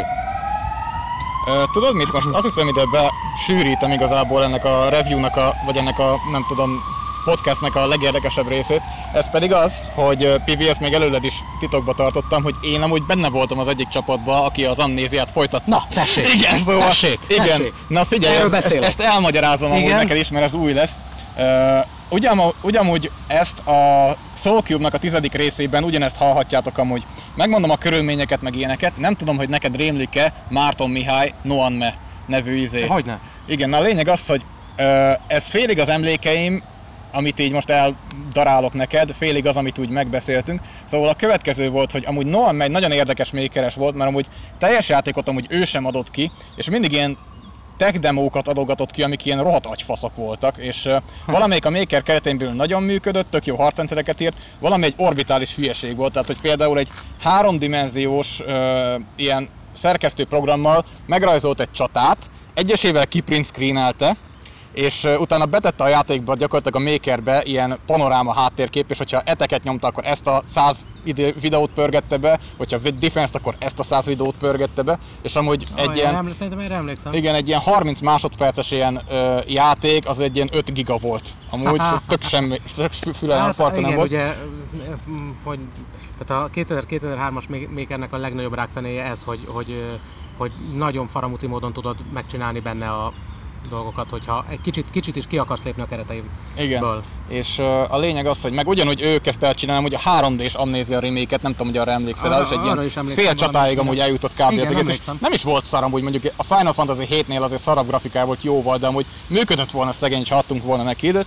Na mindegy, magát a sztorit mesélem, hogy ő elvileg megkeresett téged azzal, hogy ugye szeretné folytatni, és amúgy egy ilyen scriptet így össze is dobtunk, de nem emlékszem, hogy ez az egész az ő agyszüleménye, vagy már én is beszálltam, mert például az volt a kedvencem, hogy azt a részt én találtam ki, hogy ezt miért hívják Amnéziának, mert így megírta a sztorit, csak ezt a részt felejtette el. És a lényeg, hogy ez valahogy így hangzott volna, mondom, ezt Extendedben meg tudod hallgatni a Soul Cube 10. részébe, hogy egy tök más ilyen hősgárda lett volna, ami egy ilyen zsákfaluban itt tevékenykedik, és ott van egy visszatérő rituálja, ahol feláldozzák az ilyen, nem tudom, tinédzsereket az isteneknek. És azt mondja, hogy nem tudom, hogy mi alapján választanak, talán erő vagy stb. Ilyesmi. Van egy új főszereplőnk, akit most nevezünk X-nek. X-nek a hugára kerül igazából ez az új, hogy ő a következő. Ez a következő áldozat, és igazából akiket feláldoznak, azokkal két dolog történik. A gyengéket, azokat elfogyasztják az ilyen... Ja, azt elfelejtettem mondani, ezek az istenek valójában a triballok, akik felkeltek ugye a sima amnéziának a végén. Szóval ezek az istenek ugye a gyengéket, azokat elfogyasztják az ilyen életerejüket, az erőseket meg kitörlik az emlékezetét, és ilyen agy nélkül ilyen katonákat csinálnak belőlük, innen a cím az Amnézia. És nyilván ez az X nevű főszereplő ez fellázadt, hogy a hugát mégse izéljék, és felszökik a triballoknak az egyik ilyen anyahajórára. Ez a rész nincsen annyira kitalálva, de az a lényeg, hogy valahogy rájön, hogy ezek a triballok, ezek ugye felkeltek és lepusztították az egész világot megint. És ő valahogy rájön, hogy a triballokat hogy lehet legyőzni, hogy mi a gyenge pontja ezeknek az anyahajóknak. És amikor lekerül erről az anyahajóról, akkor rájön, hogy ugye neki az összes világképe csak annyi volt, hogy van ez a zsákfalú, és ilyen x évente feláldozzák a gyerekeket, és minden cool az isteneknek. És a világ másik részén meg egy konkrét háború dúl az izék ellen, a triballok ellen, és Stark ennek az ellenállásnak az ilyen vezetője. És ugye ilyen második 2-3 részes lett volna, mármint így Amnézia 2 és Amnézia 3. Ez a 2, ez ott ért volna véget, hogy Starkék akarnak találkozni ezzel a sráccal, hogy így rájöjjenek, hogy hogy lehet befejezni a háborút a triballok ellen. És hogy Ron meg Tiffany hol volt a sztoriba, az nem derült ki egyértelműen. De a lényeg az, hogy ez amúgy eddig jutott, de sajnos mint Noam, mert minden projektrénél az lett belőle, hogy nem lett belőle semmi, ugye? Ez egyébként alapvetően nem is lenne rossz történet, és még amúgy egészen passzolna az én eredeti elképzelésemhez, én egy picit nagyobbat ugrottam az időben, mert én konkrétan pár száz évvel később folytattam volna a történetet, ugye, és nekem az a fixa ideám, hogyha van egy játék, aminek több befejezése van, akkor mindegyik canon. Tehát nincsen canon befejezés, hanem amelyiket te befejezed, az egy canon befejezés. Tehát egy olyan befejezésnél, ahol mondjuk valaki meghalt, azt nem támaszthatod fel a folytatásban. Független attól, hogy nyilván ugye van a Golden Ending a legjobb befejezés, de én nem, általában ezeket nem ezt kezelem canonnak, hanem az egész egy nagy kanonitás. Ez amúgy nagyon jó gondolat. És ezért az én történetemben nem lett volna utalás az eredeti szereplőkre. De egyébként egészen hasonló elképzelésem volt nekem is. Én még egy-két plusz savart beleraktam, amit nem mondok el, mert sosem lehet tudni, hogy mikor lesz bármi, de nagyon érdekes, mert nekem is hasonlóan indult volna az én történetem, és ugyanúgy egy háborúval, tüntetésekkel, stb. Fellázadásokkal, ilyesmikkel, csak hát pár száz év múlva, ahol ugye valóban tribal uralom van. Tehát nagyjából nekem is ez volt a jövőképem, talán egy kicsit még sötétebb elképzeléssel, mint ahogy a... Igen, mint mindig. Igen, de ez jó pofa egyébként, érdekes, hogy ti is hasonlóra gondoltatok. Amúgy fun fact, én minden egyes történetből gyűlöm az előtörténeteket, de tényleg akkora fasságnak tartom azt, hogy egy időt pazarlunk arra, hogy valaminek az legyen a vége, amit már tudunk. Viszont az Amnéziánál amúgy kifejezetten kíváncsi lettem egy előtörténetre, és hogy így hogy alakultak ezek a triballok, meg hogy jutottunk az Amnéziának a kezdőpontjára. De engedelmetek, akkor tovább olvasom. Azt nem kéne gondoljam. Egyébként erre válaszolnom kéne. Azt mondja, hogy egyes fejlesztők finanszírozók kifejezetten zavarhat. Ez egy kurva jó kérdés hozzád, igen. Már ne haragudj, Pető, szegényként, neked nagyon nem jut kérdés most. Nem baj. Azt mondja, hogy Egyes fejlesztőket finoman szólva kifejezetten zavar, ha mások felhasználják a játékveikúra resource-okat. Mások szerint ez megbocsáthatatlan bűn, vagy akár még motiválhatnak is arra, hogy feltörekvő újoncok a mestereket ezzel motiválják. Ti hogyan álltak ehhez? Szerintem a makeres körökben nem szabad ebből problémát csinálni. Szóval eredendően ugye a makeres közösség az nagyon sok rippled grafikát használ, mert nagyon sokan nem értünk igazán jól a grafikához. Nem mindenkinek adatot meg, hogy grafikusokkal dolgozzon, vagy hogy ő maga igazán jó dolgokat csinálhasson. Nyilván ugye jó, ez sem igaz, mert a pixelgrafika is egy művészet, szóval arra sem lehet azt mondani, hogy hát azt mennyivel könnyebb megcsinálni, mert azért egy igazán jó pixelgrafikai animációt megcsinálni, azért az vérverejték. Az, hogy tényleg jól nézzen ki. És én abból soha nem csináltam ügyet, hogyha az én általam átrajzolt dolgokat valaki felhasználta volna, ugye miután zenéket nem én írtam meg, hanem azt én is szedtem innen a különböző játékokból, ezért nyilvánvalóan azt miért ne lehetne használni. Szóval én ebből soha nem csináltam ügyet, azt mondjuk nem bántam, hogyha nem használják fel mondjuk a történetemnek a dolgait, meg tehát amikor a te saját szellemi termékedet lopják, vagy nem is, hát hülyén hangzik, hogy lopják, de hogy másolják, akkor az mondjuk egy kis tüske azért, azt be kell vallanom. Szóval, hogyha én ugye sokáig dolgozom valamin, ami az én agyszüleményem, és aztán valaki lemásolja más nevekkel, akkor azért ott egy picit morcos tudok lenni. De hát ez szerintem ez sokszor így van. De már ezt is meg kell fordítsam, mert bizony igenis lehetséges az, hogy két ember egymástól távol ugyanazzal a történettel rukkol elő, ugyanazokkal a körülményekkel, esetleg más-más névvel, tehát nem feltétlenül jelenti azt, hogy lemásolták. Ilyet. Bocs, hogy mindig a zenéhez nyúlok vissza, de most nekem zenében élek. Írtunk mi olyan számot egyszer egy régebbi zenekarommal, amit soha nem hallgatom Stratovariust, de megírtunk egy számot, és aztán 2 év múlva meghallgatom egy Stratovarius számot, és egy az egyben ugyanazzal a témával, ugyanazzal a ritmussal, ugyanazzal a dallammal kezdődött. Kész. Tényleg, tehát hogy ilyen van. Ez előfordul. Nekem ez megint csak egy ilyen kicsit agygörcs téma, csak azért, mert így nagyon nehéz nekem körbeállni. Az alap hozzáállásom az, hogy igen, nyugodtan vigyél mindent, amúgy, amit én csináltam, mert nekem rengeteg sok saját grafikám, saját zeném, meg ilyenek vannak igazából, hogy így folyamatosan haladtam előre. Aláírom, hogy az én főművéim is mindegytől egyig a Zsiványűrön kívül, az mind rippelt grafika, vagy pedig átrajzolt grafika, vagy az alapján gyakorlatilag lemásolt. És mindig inspirálok mindenkit, hogy minden játékom le van kódolva, de egyrészt, ha már annyi energiát fektettél bele, hogy fel tud törni, akkor vigyed, másrészt, ha szólsz nekem, szó nélkül elküldöm neked a kódolatlan verziót, meg segítek mindenben. És mondom, inspirálok másokat arra, hogy ugye használják nyugodtan a dolgaimat, viszont amit Pivi is mondott, hivatkozd le. Igen. Tehát ez szerintem annál nagyobb tiszteletlenség nincs, hogy valamit csak így, amin más 100 évet dolgozott, csak így lenyúlod. És most megint szeretnék az ilyen izémhez, a létezésem keresztjéhez visszanulni a projekt Z-hez, ahol nem kicsit kaptam agyvérzést. Amúgy a következő volt a játék, hogy fogták, így lenyúlták a Vénvilágok háborúja 2-ből egy ilyen x-számú zenét, x-számú csarszetet, x-számú izét, amiket én saját kézzel a kezemmel rajzoltam, és nem is volt benne mindegyik a játékban, csak mondjuk így bétaként benne hagytam a fájlok között. Ez egy picit erős, de nem gáz, érted, hát most kit érdekel. Ez pont ez a rész, amit mondtam, hogy nem gond. Majd aztán fogták, és egy komplet jelenetet egy-egybe centiről centire átmásoltak. Ez amúgy referenciaképpen ez Vénvilágok háborúja 2-ben Duisburgnak a halála, a Projekt Z-ben meg nem tudom, az a polgármesteri, aki ugyanúgy berakja majdhogy nem ugyanazt a zenét, ugyanúgy fejbe lövi magát, ugyanaz a szituáció, ugyanaz a párbeszéd játszódik le. Megint csak, hát ugyebár nincs nagyobb tiszteletadás a másolásnál, nem gond. Majd meglátom a kreditszet, és utána egyetlen egy kurva referencia nincs se rám, se semmire, csak oda van írva, hogy külön köszönet Zrocki az ilyen alapanyagokért, meg zenékért, meg ilyenekért. Hát a vérnyomásom az, nem mondom, hogy a 2-3-szorosára nem duzzadt fel, és ez nem szegény Zrocki miatt van, hogy most nem tett ebbe a történetbe, de ne haragudj, hogyha már akkora faszfej vagy, hogy így ellopsz egy X számú kontentet, akkor legalább így tudna, hogy honnan loptad el, tehát így. És így azóta ilyen dolgokat így fenntartással kezelem. Igen, szóval a kreditben meg kell említeni, ez egy alapvető morális dolog. Most jut eszembe, hogy szerintem úgy vagy Pivi megemlítve minden játékom kreditszében, hogy igazából echte nem vettem át tőle semmit, tehát így csak egy inspirációként. Ez jó esik, hát ezt köszönöm szépen. Nyilván ez egy jól eső dolog. Igen, az így volt értelme. Azt mondja, hogy következő kérdés. Tap-tap-ta, erre jól válaszoltunk.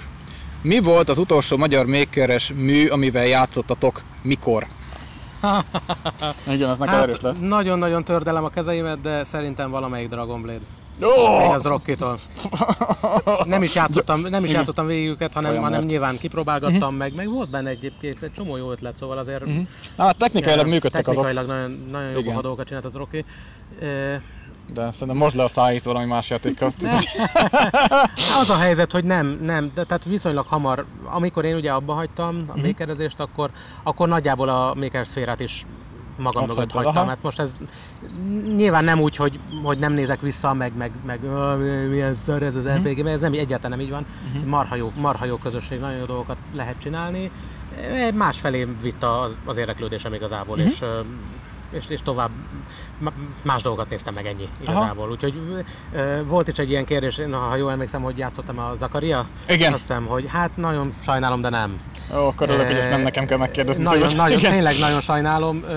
Na akkor menj haza és játsz azzal, hogy a Dragon Blade. Nem ígérem meg, hogy mostantól minden makeres játékot letöltök, és mert ezt idefelé mondtam a srácoknak, hogy egyrészt nagyon hát szűkös a szabadidőm, és sajnos most rákaptam a Gyűrűk ura online-ra, és kicsit az ugye elviszi szóval a szabadidőmet. Látni akarjátok Pivit, akkor ott keressétek amúgy. Laurelin szerverem megtaláltok, ha nagyon akartok.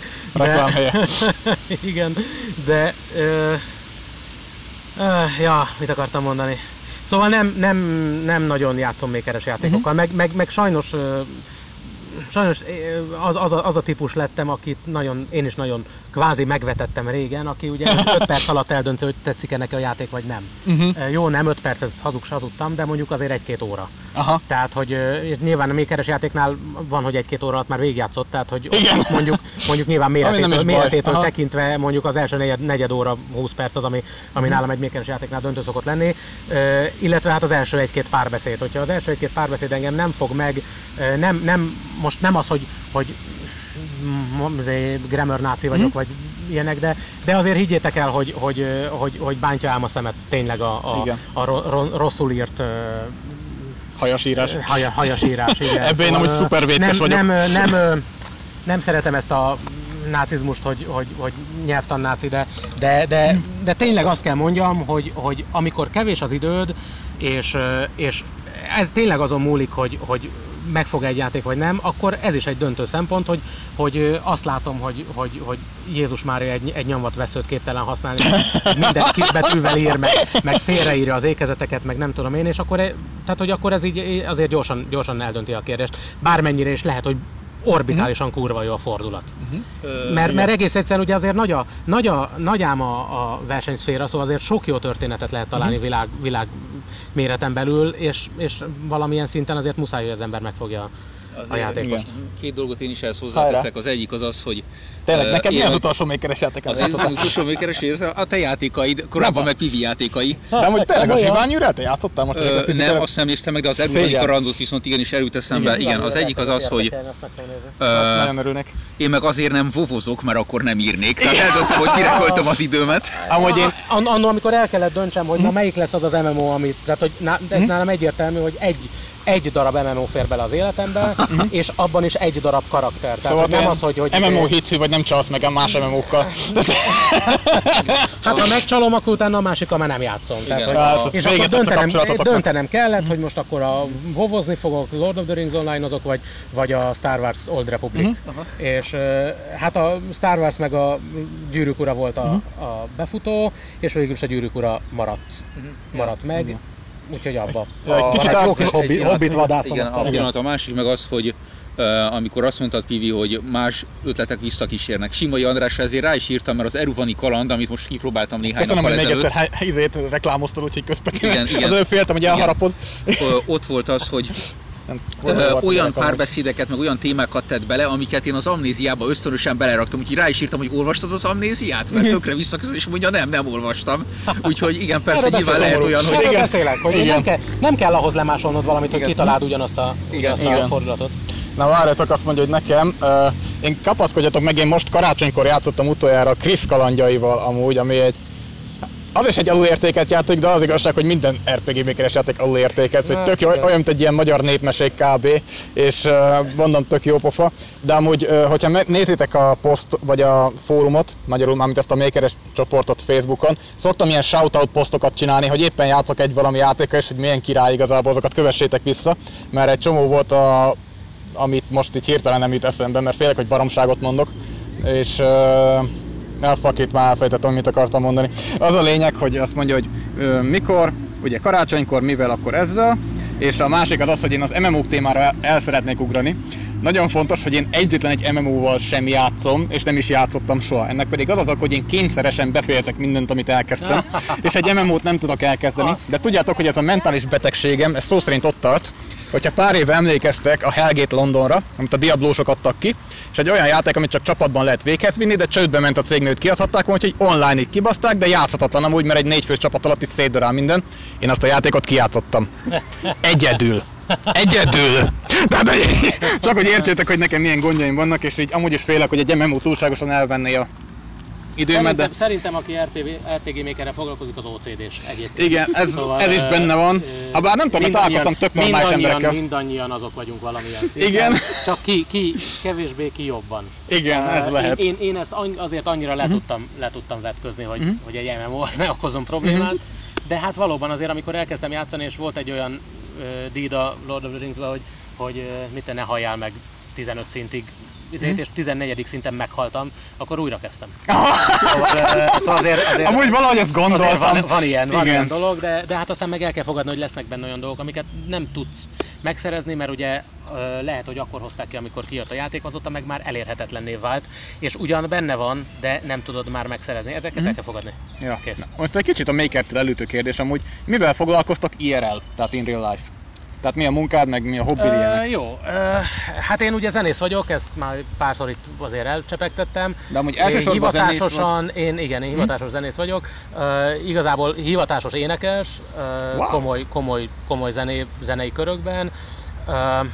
Magyar Rádiónál dolgozom, a zenei együtteseknél, az énekkarban, meg hát ilyen elég sok egyéb helyre szoktak hívni énekelni. Filmzenéket szoktam fölvenni sokat, játékokat, a valamelyik Elder Scrollsnak is vettük föl a zenéjét.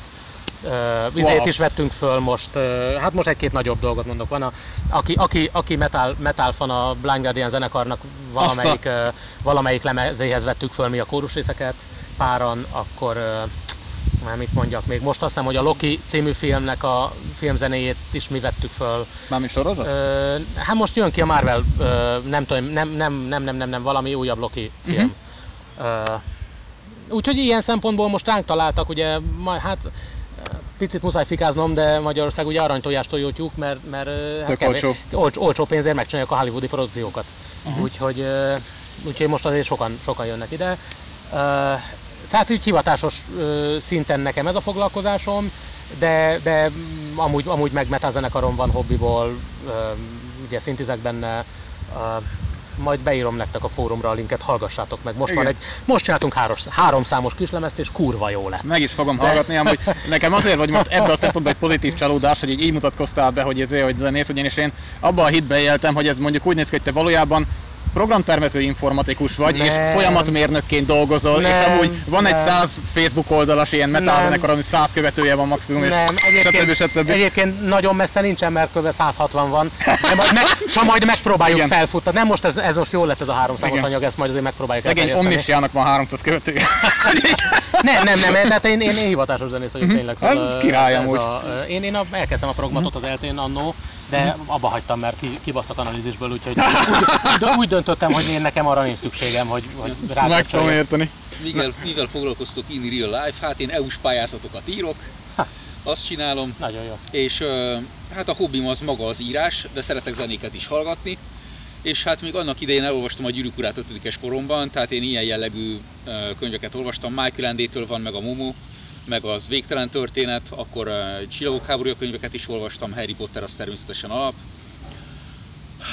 Tulajdonképpen, hát Üdvnéked Artúr nagy király, tehát ilyen fantazi jellegű, vagy középkori jellegű könyveket olvastam általában, de elsősorban az az érdekes, hogy a hatalomhoz, meg az egyéb dolgokhoz hogyan viszonyulnak ezekben a könyvekben. meg hogy mennyire figyelnek egymásra, tehát igazából nagyjából ezek a könyvek voltak azok, amiket végigolvastam.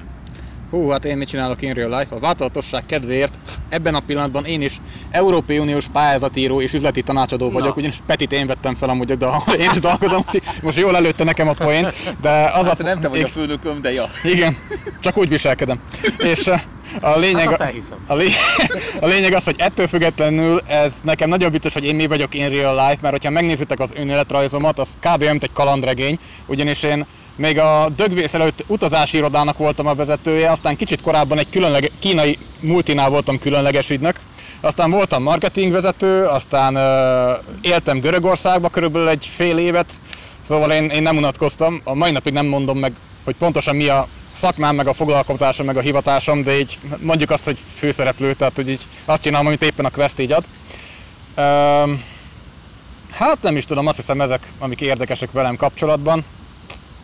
Mondom így, és fogalmam sincs, hogy mi lesz majd a befejezése az én életpályámnak, meg az én életkarrieremnek.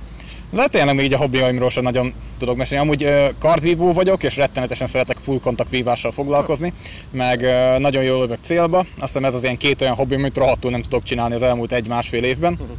És hát ja, azt hiszem ennyi. Ugye makerezést igazából nagyon vicces, mert már nagyon régen abba akartam hagyni, ezt nem tudom, hogy itt meséltem már, vagy csak szegény Pipinek.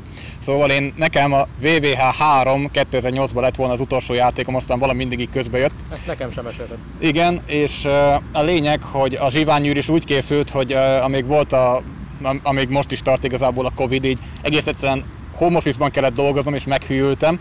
És ennek köszönhetően így nekiültem valaminek, hogy biztos ki fog tartani egy másfél évig, hogyha most elkezdem, és azóta is tart.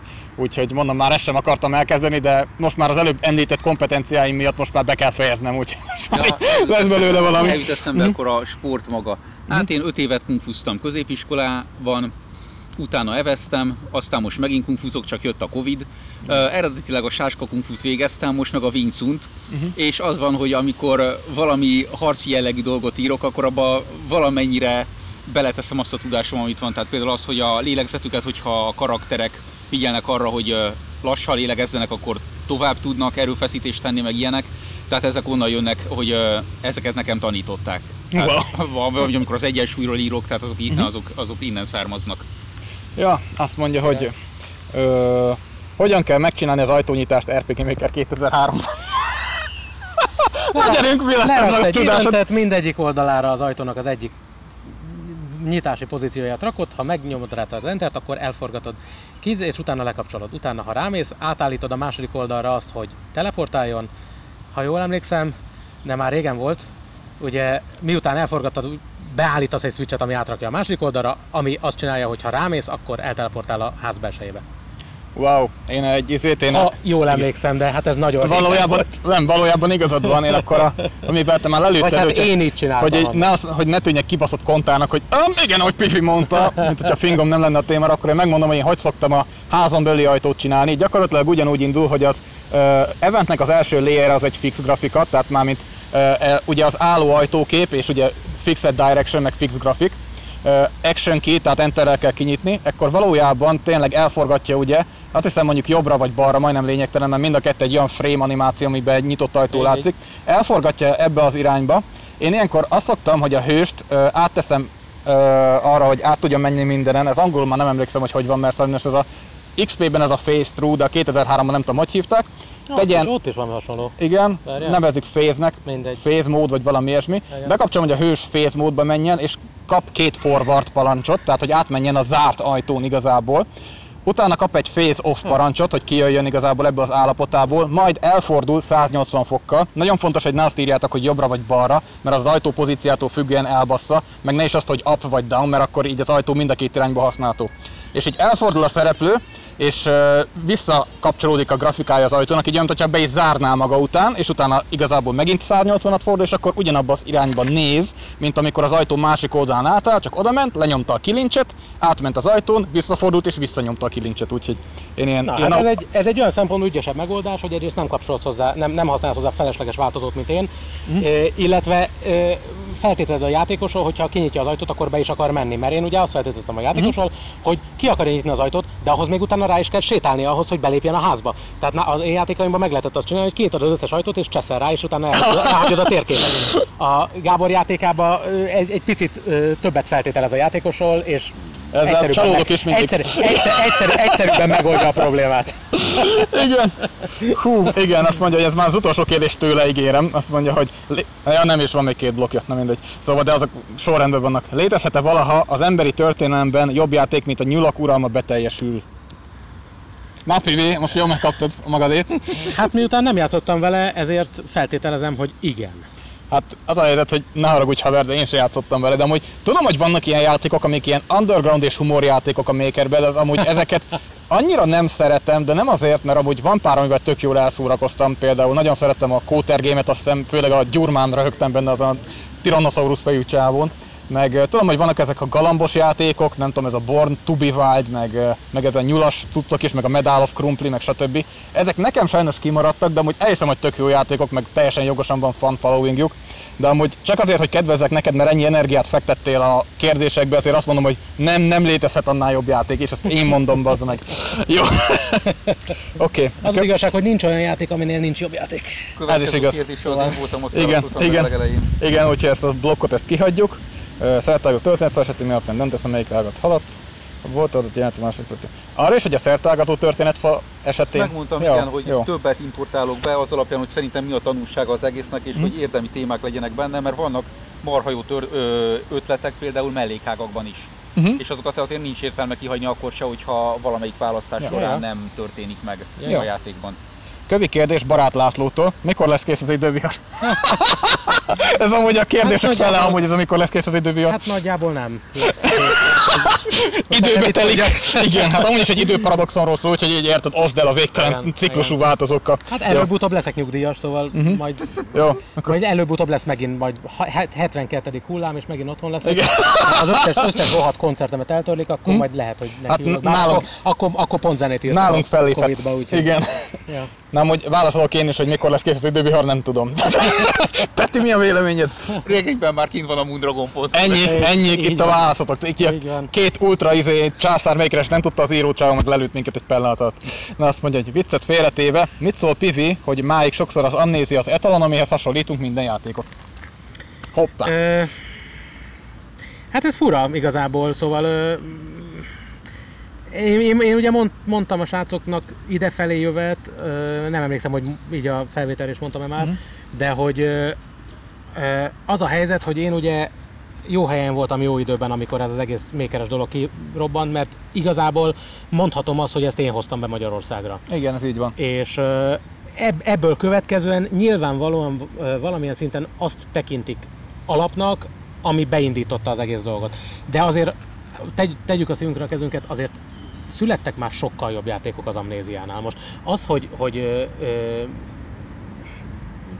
én azért úgy gondolom, hogy ennek nagyon-nagyon komoly nosztalgia értéke van. Nagyon sokszor voltam úgy, hogy van egy film, amit imádtam régen, és most megnéztem, és hát mondom, jó, oké, nosztalgikus, de... Most nem, tehát tényleg ne értsetek félre, én azért büszke vagyok az Amnéziára, Emlékcsavar, és mindenre büszke vagyok, amit letettem az asztalra, mert megcsináltam valamilyen szinten. Mostani fejjel azért jobbat csinálnék már, szerintem. És ti is csináltatok már jobbat, szóval... Reméljük, hogy fogsz megcsinálni. Hát, ezt nem ígérem meg, de hogy persze, nézzétek, örülök neki, mert persze jól esik, hogy még mindig játszotok vele, és tetszik, és marha jó, de bevallom, most már azért nagyon sokat nem tudok kezdeni a rajongással, tehát hogy én ugye már mással foglalkozom, más irányba mentem el, továbbra is persze jól esik, nyugodtan kérdezzetek, meg megkereshettek, de én szerintem biztos, hogy van nagyon sok hasonló vagy jobb színvonalú magyar mékeres játék, mint az Amnézia.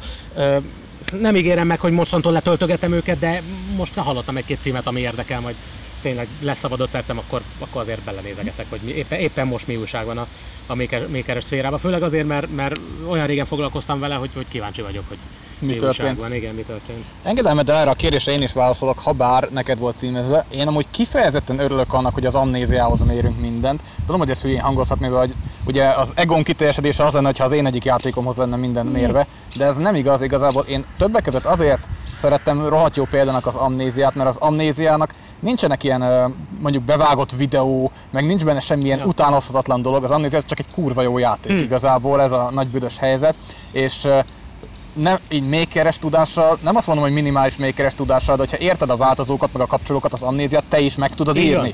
Meg nem tart 400 óraig, mint egy Vénvilágok háborúja rész, nem egy ilyen 200-as IQ kell hozzá, mint az Obszilonhoz, nem kell 500 oldal... 200-as IQ? Nem akarok beszélni róla. Szóval... Nekem csak 140. Erről nem beszélünk, úgyhogy nem vagyunk menzál előtt, na mindegy. Szóval a lényeg az, hogy nem kell hozzá 50 évnyi előszaktudás, mint az Omnissiahhoz, úgyhogy igazából én, hogyha valaki azt mondja, hogy figyelj már, ez amúgy többször megtörtént, úgyhogy jó is előfordulsz, hogy milyen játékkal játszok így, hogy így tök új vagyok a témában, ha odaadom nekik a Vénvilágok háborúja áldott a gyermeket, akkor általában sírva fakadnak, hogy így menjél a faszomba, ez nem lehet megcsinálni.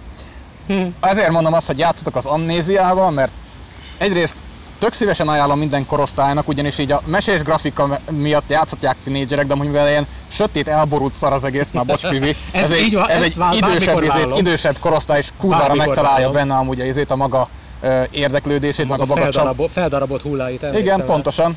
Mennyit rajzoltam én azt a sok vért, emlékszem, igen. Mennyire poén, amúgy érted, az ilyen random ilyen grafikához, így az ilyen trancsírozás, igen, meg az ilyen pszichológiai horror, meg minden francnak benne, úgyhogy igazából a mai napig ennek örülök igazából, hogy mondom, ez a standard. Ezért mondom, hogy mai fejjel én még raknék bele fehér maszkokat, meg mindenféle elcseszett dolgokat. Kifordítom a kérdést, most visszaadom nektek a fórumnak a kérdést, hogy szerintetek, ha nem az Amnéziához mérnénk, akkor mihez mérnénk? Mert amúgy finoman szólva a kapu szerintem egy tök jó játék, csak nem lehet kijátszani, mert állandóan bagos, a Dragon Blade-ek szarok, már bocs, így igazából más, meg ilyen atomhíres magyar játék, így eszembe se jut, amihez már nem kell egy ilyen affinitás, hogy te túl tud magad szenvedni a magyar makeres játékokon, mint például a, most reklámozok egy csomó, mint a Szálem Alékum, ami ugye egy tök jó játék, de amúgy semmilyen körülmények között nem mondanám egy embernek se, hogy így az első játékodnak az az legyen, amit játszol, mert amúgy az is felvágná az erejét.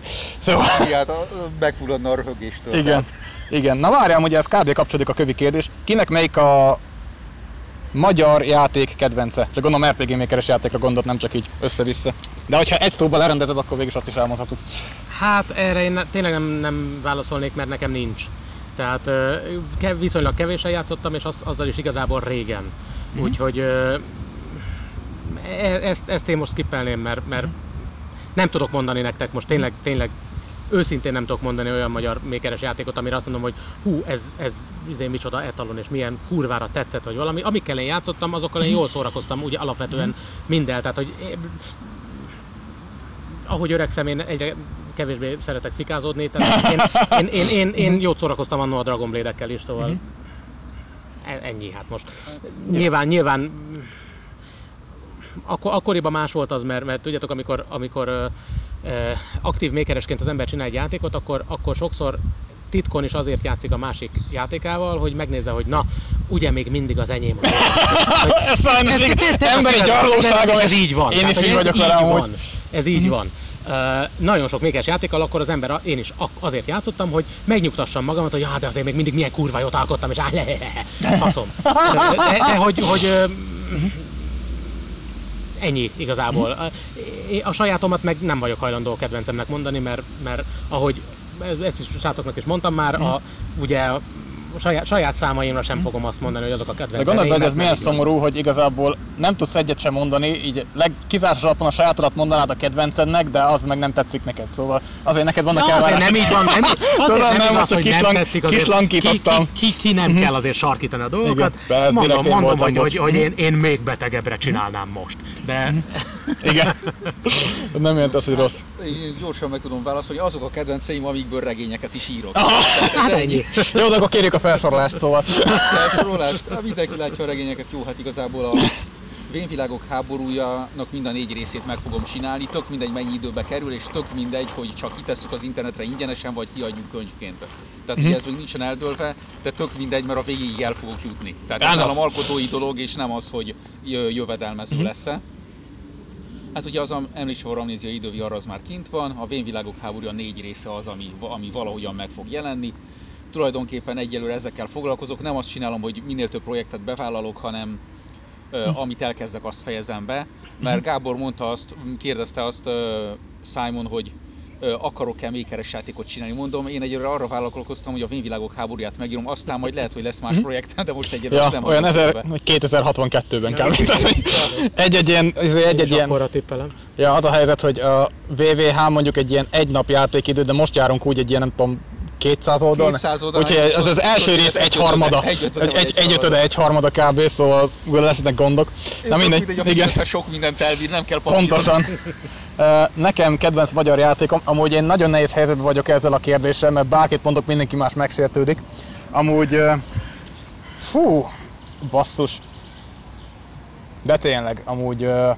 Hát az az igazság, hogy most kivívom lehet, hogy az emberek haragját, viszont a kedvenc mékeres játékomnak amúgy én a Edward a fekete sárkányt szeretném választani amúgy, mert nekem rohadtul tetszett az, hogy igazából aki ennyit foglalkozott, meg ennyit játszott már RPG mékeres játékokkal, pontosabban lehet, hogy azóta már nem Edward a fekete sárkány, hanem Ég és Föld, vagy valami ilyesmi a cím, vagy csak demoig jutott szegény játék. Jellemző ezekre a játékokra, hogy mindegyiknek ilyen nagyon tipik anime főszereplője van. Ron ebben amúgy nem vétkes, ez nagyon fontos, mert így...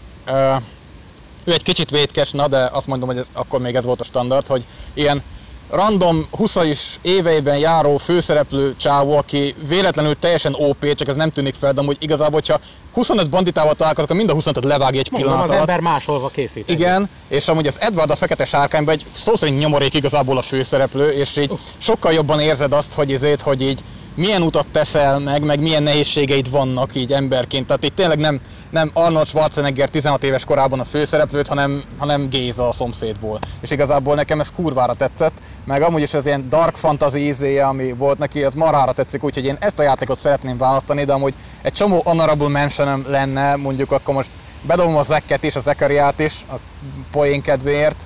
És nagyon tetszettek amúgy készítőnek a játéka is, amire emlékszem, mondjuk az nem tudom, ilyen RPG vándorai, meg stb. Az mókás volt. És amúgy, hogyha a shoutout posztjakat elolvassátok sorba, akkor mindegyiket nagyon szerettem, úgyhogy azokat mindenki, akit most kifejtettem, az mondjuk, hogy képzelje oda magát. Igen, Pivi, bocs, mert hallottam, hogy mondani akartál.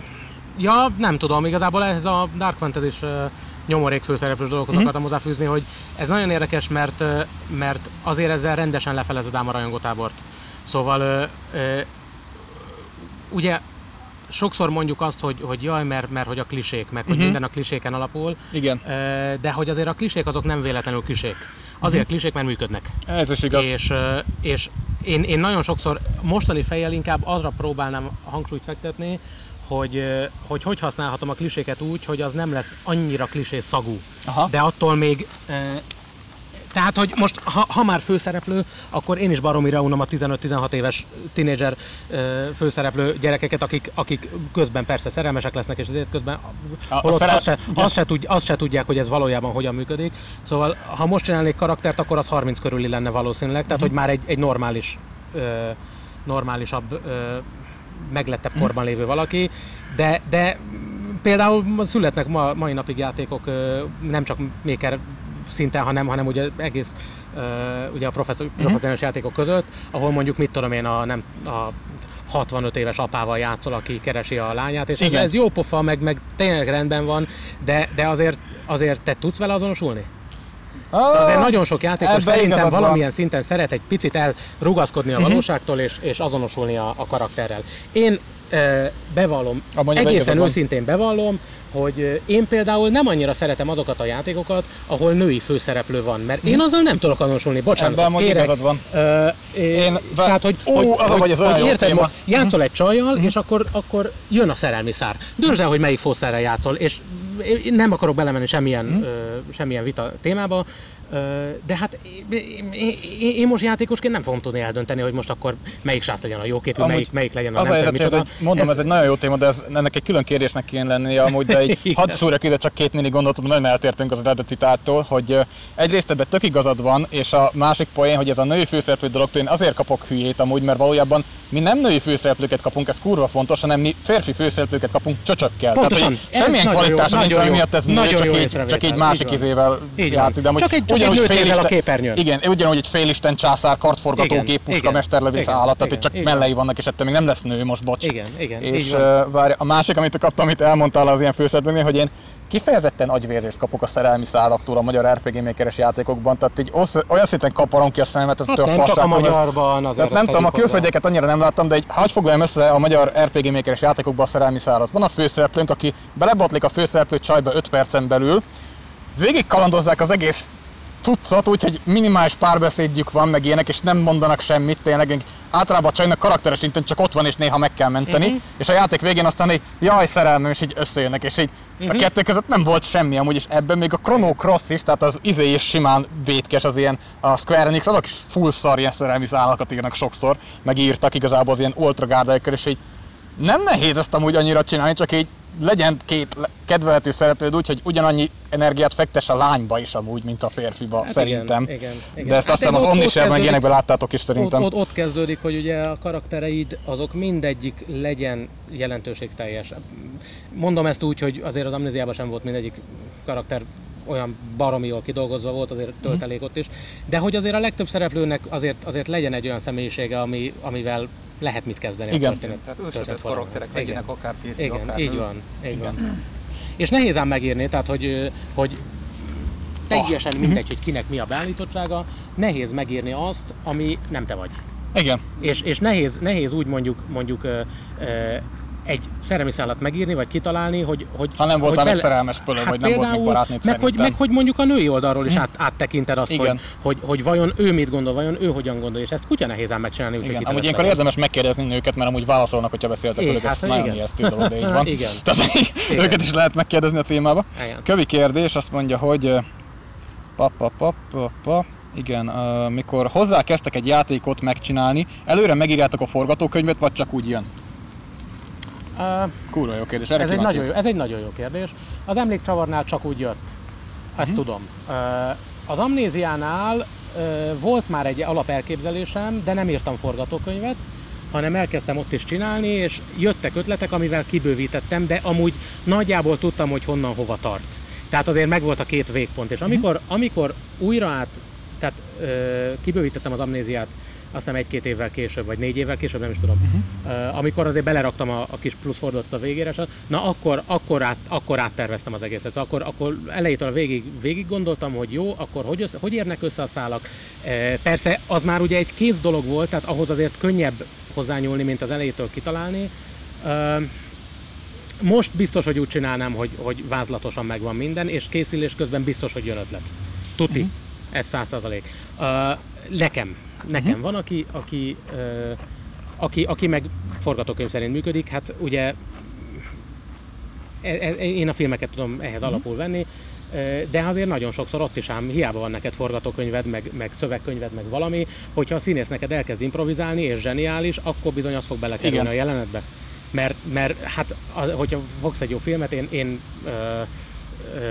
Kalambó fan vagyok, megmondom őszintén, és nagyon, ugye Peter Falk egy zseniális, improvizatív fazon volt, színész volt, és nagyon sok Kalambó epizódban köztudott, hogy egészen máshogy volt megírva, de ő ott elkezdett játszani, elkezdett improvizálni, és teljesen más alakult ki belőle. Szóval ez mindenhol benne van. Ezt amúgy és a tök szívesen hallanék tőled egy... Nem, csak azt akartam mondani, hogy tök szívesen hallanék tőled egy ilyen Kalambó review-t is amúgy meg később, de ez majd nem fog beférni. Igen? Igen. Szóval zárszóként mindenképpen kell egy vázlatterv szerintem, ahhoz, hogy normálisan tudjál haladni, mert amikor ugye én csináltam az Emlékcsavart meg az Amnéziát, akkor baromi sok időm volt, hát most iskola mellett az ember hazament, nem árulok zsákbumacskát, nem voltam a kurva nagy tanulós típus, persze nem, tehát azért hál' Istennek viszonylag jó agyam volt, ezért nem kellett nagyon sokat szarakodnom velük a tanulással, de hogy azért ott azért volt idő. És ott belefért az, hogy hazamentem, lecsaptam a táskát a sarokba, jó, gép bekapcs, és akkor nekiülök, tolom. Egész hétvégén tolom. És akkor tényleg így megy, így azért egy fél év, egy év alatt simán lehet játékot készíteni. De hogyha most kéne nekiülnöm és azt mondom, hogy jó, hát hú, jó, most este koncert van, jó, akkor napközben tudok ezzel foglalkozni, esetleg 2 órát. Tehát amikor tényleg látod, hogy van 1 órát, most is, ugye találkoztunk basszus, mondom, egy óráig érek rá, utána mennem kell. Most mondjuk kitolom mondjuk fél kettőig, mert jó a beszélgetés. De hogy akkor is ez vagyok közben, mert mennem kell próbára, nem tudok mit csinálni, este koncert van. És ilyenkor ugyanennyi idő lenne a készítés, játék készítése is.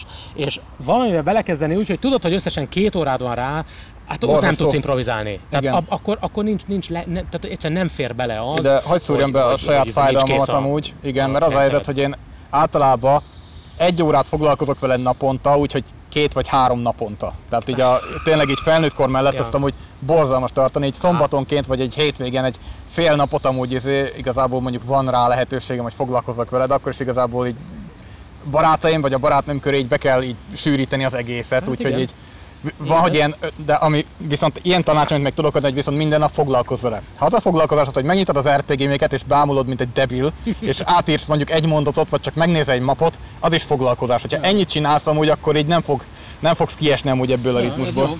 Na várjál, akkor... Szándékosan ezért nem bóhozok. Igen, döntés volt része. Ne tudjátok, mennyi időt elviselni, MMO elképesztő. Na várjál, mert akkor én is megbasszom még ugyanezt a kérdést, mert nekem ez megint csak egy komplex dolog. A Vénvilágok háborúja 1-et 2005-ben, azt tényleg így úgy írtam, ahogy így bekanyarodtunk jobbra, akkor itt mi van, és ilyen minimális volt, struktúra volt a fejemben, hogy ugye annak egy ilyen nagy sztori beatje az, hogy ugye egy csapat elveszik egy másik kontinensen, és haza kell találni a gyalog.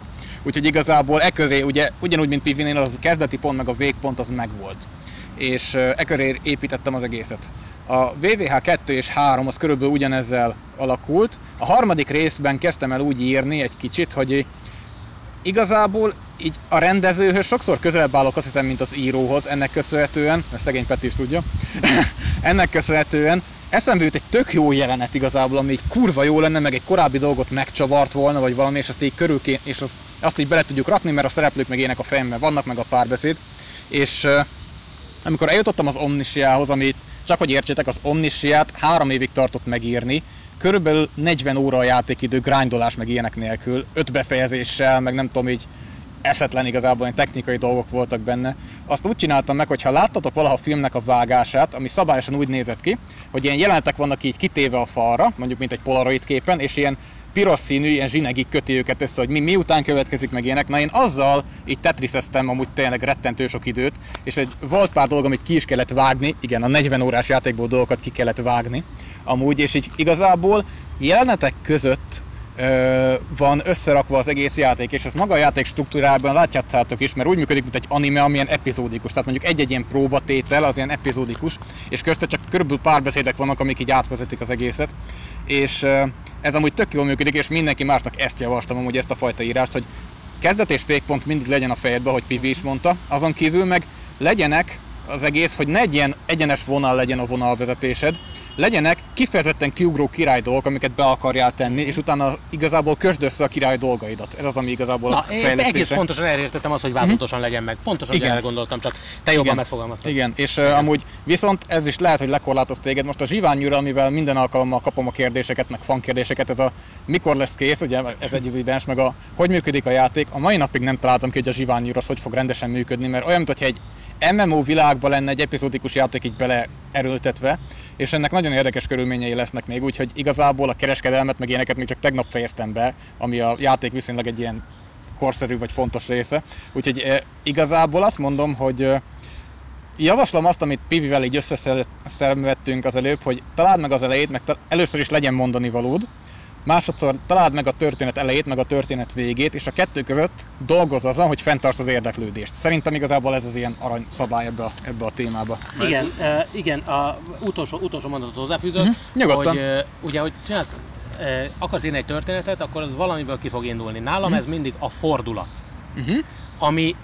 ami megjelenik. Tehát, hogyha én gondolkodom egy sztorin, vagy bizét, akkor általában az első dolog, ami megjelenik, az a tematika, hogy ugye milyen zsáner, most mondok egy példát, mondjuk krimi.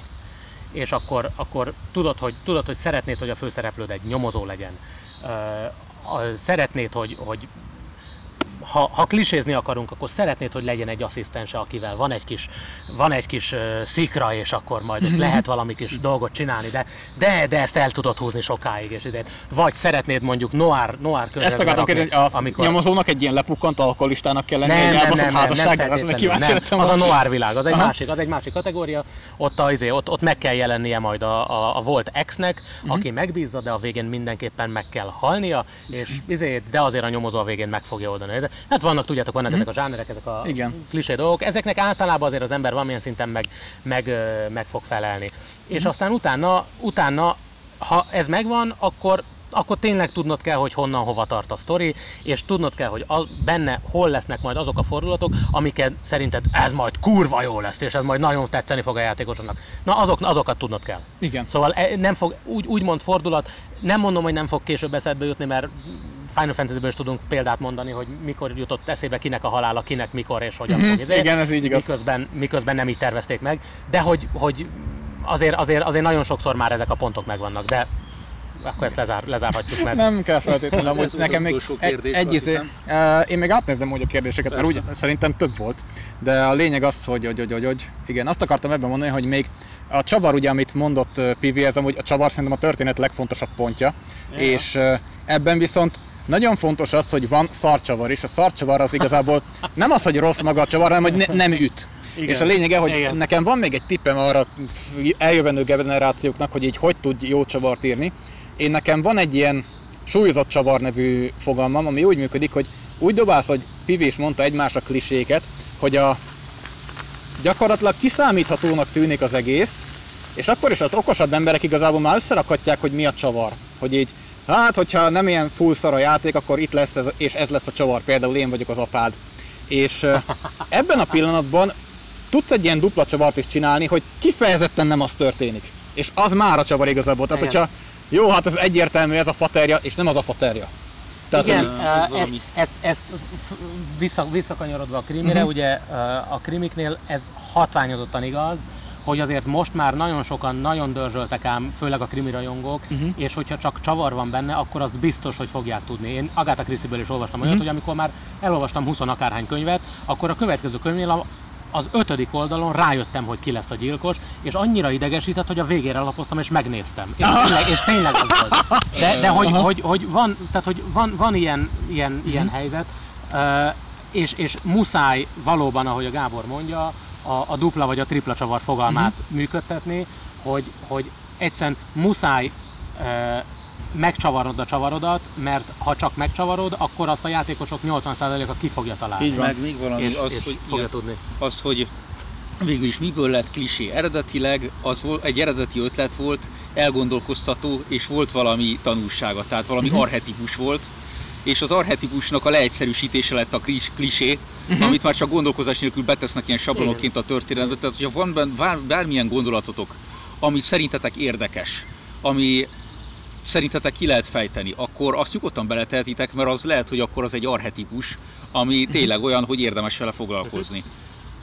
És aztán lehet, hogy találtok hozzá már olyan történeteket, amikben ez feldolgozásra került, de attól még az van értelme kifejteni. Igen.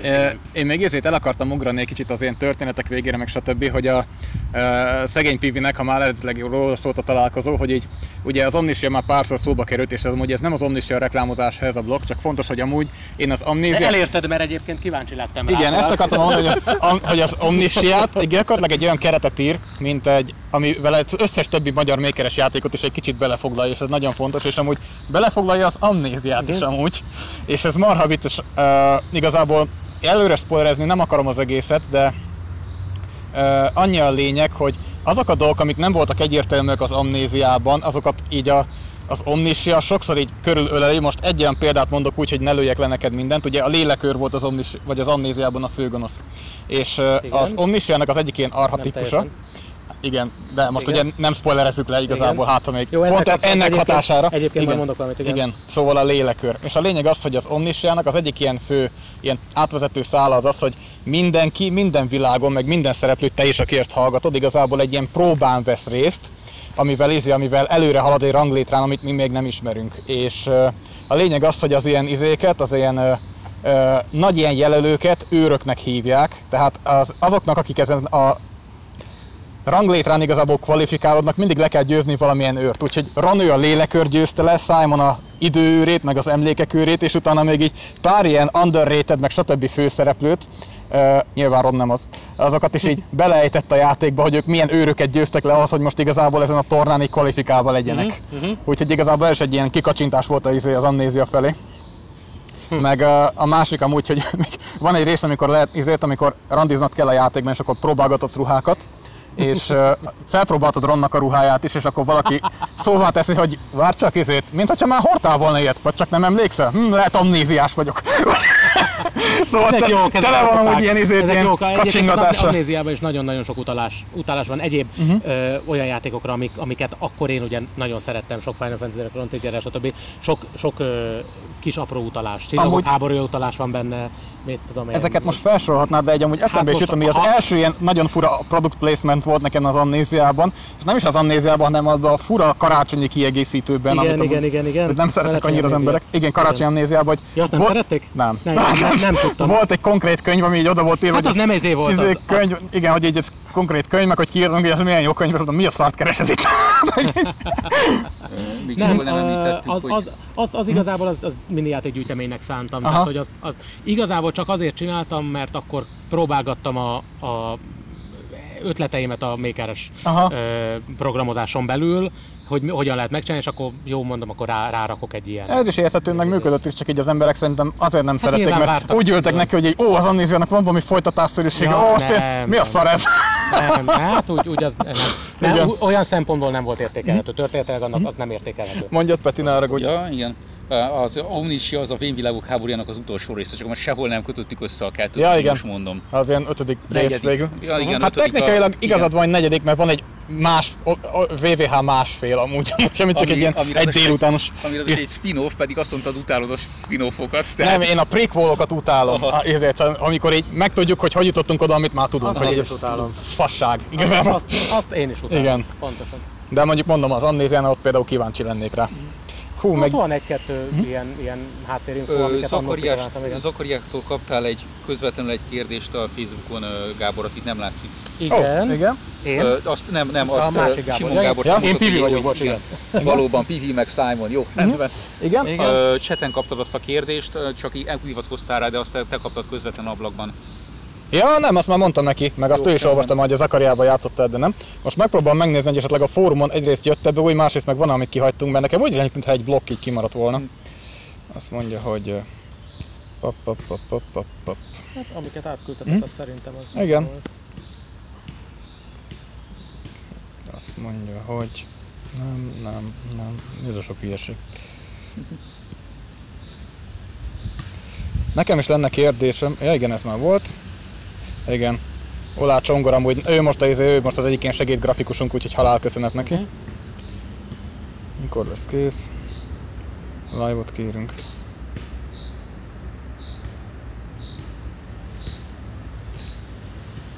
Mi lesz ez podcast? Ez tényleg nem igazi kérdés. Igen, ezek is megvoltak. Jó, azt hiszem, akkor tényleg a kérdéseknek ilyen szempontból a végére értünk, viszont most van szabadrabbás, úgyhogy Peti, nem tudom, ha te még nem kérdezted, vagy ezért van még valamit, amit nem tudsz az Amnéziára, akkor kíváncsi lennél rá, akkor most hajrá. Rendben, jó, gondolkozok, akkor én, lehet, hogy kérdezek. Oké, akkor én raidelek, addig nem tudom, mi volt az ilyen fő inspiráció arra, hogy ilyen rohadt dark legyen, mert amúgy az ilyen Final Fantasy kliséket fel lehet benne fedezni, amivel nincs baj, érted, mert ez ilyen tök alapja az egésznek, de így honnan jött a Final Fantasy grafika beleerőltetésébe ez a betegség, vagy ez ilyen, nem tudom, minek nevezem ezt a dark hülyeséget, igazából maga az Amnézia. Ez az én beteg személyiségemnek köszönhető szerintem. Ezzel régóta szeretem az ilyen nem túl napfényes sztorikat, de ami viszont érdekes, hogy alapvetően ne legyen ilyen nagyon ilyen rózsaszín, de azért legyen meg benne a normális kiteljesedés ugye a végén. És És én mindig mondom, én nagyon-nagyon rég, már akkoriban krimi rajongó voltam, mert ugye egy krimi rajongónak az, hogy gyilkosságok történnek, hogy nyomozás, hogy ilyesmi, az alapvető. Én elég sok Robin Cookot is olvastam, meg Agatha Christie-t, szóval azért nekem sokkal erősebb a krimi vonal, mint a fantasy vonal. Aha. Mindig is az érdeklődésemben. Sőt, ami igazán érdekes, hogy a sci-fi vonalat még jobban szeretem, csak akkoriban, amikor ez az RPG Maker sikerült ugye elkezdenem, akkor azért ez a sci-fi grafikákban nem nagyon tespettünk, szóval nem volt túl sok sci-fi grafika, ezért azt elvetettem, ezért lett egy ilyen kis technokrata beütése, de hogy azért maradt ez a techno-fantasy, vagy hogy hívják ezt a stílust. A technokrata fantasy, igen, ahogy mondtad. Igen. A Final Fantasy 7 is igazából ilyen, úgyhogy onnan kaptam előtt. Nekem is az volt azért az volt a nagy kedvencem, nekem is, meg a 6, én a 6-ot jobban szerettem mindig.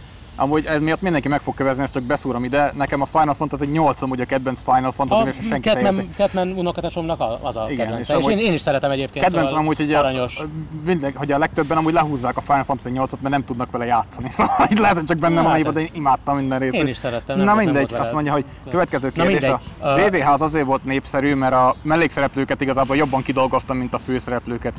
Amnéziában a szereplők valós emberekről vannak mintázva, vagy csak így archetipuszokat dobtál össze? Típusokat dobáltam össze.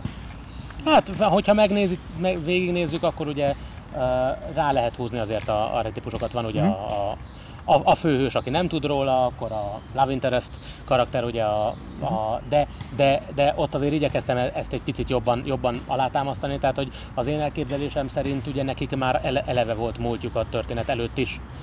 Tehát ahogy a Amnézia játszódik, akkor a jó szívű kalóz, aki segít nekik, de igazából keménykedik, meg szóval azért mindegyikre rá lehet húzni az archetipusokat rendesen. Meg azért az van, hogy én használtam azt a leírást, amit még a Mundragon fórumára kitettél évekkel ezelőtt, hogy mi volt Tiffany meg Ron előélete. Olyan, ilyenekre gondoltam. Nekik? Hát ezt nekik, igen, csak a játékból ez nem derült ki. Hát már amnéziások voltak. Vagy mi a szó? Hú, megérdem, hogy nem politizálunk, viszont Starknak mi a rassza? Ja. Fekete indián? Vagy ő most mi volt szegény? Tetszett a ruházat a Carsetnek, amit találtam, és ezért őt használtam. Szóval nem volt semmilyen ilyen elképzelés nem volt benne. Hát, jó. Igen, ez a rassz kérdés, ez érdekes. Van, nem is tudom, valami fun fact, amit érdemes lenne tudnunk az amnéziával kapcsolatban? Mert mondtad, hogy a lélekőről is mesélnél még. Arról úgy nem akarok róla mesélni, hát meg ugye nem akarom leszpoilerezni, bár nyilván mindenki játszott már vele, aki ezt hallgatja. De hogy ugye a dupla csavarra visszatérve, hogy eredetileg csak szimpla csavar volt az amnéziában, és ezért dolgoztam át, hogy dupla csavar legyen benne. Akartam kérdezni, hogy mondtad, hogy azt hiszem a remake verzióban 2004-ben mélyítve lett a sztori, meg volt egy dupla csavar, de így mihez képest volt a dupla csavar? Hát most spoilerezzek, vagy ne spoilerezzek? Mondjuk várja, van egy ötletem. Spoiler következik, aki még nem játszott az amnéziával, az most állítsa le, és nem tudom... Ne kérjen előre, majd megmondjuk megint. Ja, mondjuk szerintem nem fogtam. Jövőbeli Gábor és jövőbeli Péter elmondja, hogy talán a podcastomban szokták használni a jövőbeli éneket. Van neked labdád? Van egy labdája. Hopp, tessék. Ott van. Kapd el. Igen, közben találkoztunk egy kutyával, és mert ő is nagyon meg akart ismerkedni Pivivel. Igen, szóval hát ugye ez alap történet szerint ugye a Darren volt az őrült, és hogy ő volt a gonosz, de hát ugye annyi egyértelmű nyom volt a játékban ráutalva, amit ugye azért hagytam benne, hogy a játékosok magától jöhessenek rá. Tehát ez a krimi játékokra visszatérve, ez meg egy külön dolog, hogyha krimi játékot írsz, akkor muszáj, hogy a játékos össze tudja rakni valamilyen szinten. Tehát úgy rakd le a dolgokat, hogy megadd a lehetőséget a játékosnak, hogyha végig gondolja, akkor ő rá tud jönni, anélkül, hogy a fő karakter kimondaná. Mert az, hogy valakire utalsz, és aztán utána semmiből előjön az inas, hogy az inas volt a gyilkos, és közben nem volt rá semmi utaló nyom, az nem igazán jó fordulat. Szóval az nem lesz meglepő, az ilyen what the fuck. Érted, hogy jó, oké, persze, ilyen random. És viszont túl sok nagyon egyértelmű nyomot raktam annó az amnéziába, és hát mindenki összerakta a végére anélkül, és nem volt igazán nem ütött. Tehát amit te mondasz, hogy fordulat, de nem fordulat. Ez szóval annyira nem üt. És hát ugye az, így kerül be Stella, hogy őt, az ő személyiségét, mert eredetileg őt nem terveztem erre. De hogy akkor egyáltalán... a sima játékban is benne volt amúgy, vagy ő később került bele a régi? Nem, ő benne volt, csak hát módosítottam egy kicsit. De amúgy akkor csak meghalt korábban azt hello? Úgy emlékszem, van mert ne... Egyszer csak meg. Ja, nem, eredetileg az volt az alapsztori, hogy ő összerakta a dolgokat, és utána ezért kinyírta. Aha. De hát ez azért annyira nem volt nagy fordulat, és akkor utólag kitaláltam hozzá, hogy na de akkor mi lenne, ha. Uh-huh. És persze mostani szemmel is azért az sem olyan túl nagy fordulat, hogy elaltatja magát, és mert ilyet is láttunk már számtalanszor, uh-huh. hogy valaki úgy tűnik, mint hogy meghalt, de közben nem. De azért az sem olyan nagyon nagy valami, de legalább valami dupla csavar történt hát, benne. Figyelj, én megmondjam, hogy igazából hagyj vegyem el tőled a szót, de igazából ugyanúgy amnéziáról lesz szó, ígérem. Szóval nekem azért imádtam igazából ezt a csavart, de nem úgy, nem történetvezetés szempontjából, mert abból a szempontból, hogy nekem Stella se ütött nagyot, uh-huh. de elmagyarázom, hogy játéktechnikai szempontból zseniális volt, megmondom miért, és ezt a mai napig egy kurva játék az Amnézián kívül nem csinálta jól. Tudom, most már sok volt a felvezetés. Igen. Stellát te beválogathatod a csapatodba, és végig lehet veled a játék egy X pontján, de nem fogod, mert szar. És ez a poén az egészben, hogy nem az van, hogy Stella elmegy csinálni valamit, úgyhogy egyértelmű, hogy Stellával történni fog valami, igen, mert amúgy ha akarod, akkor bent hagyhatod a csapatodba végig, hát a szíved joga csak hulladék, tehát így igen, az egy igen.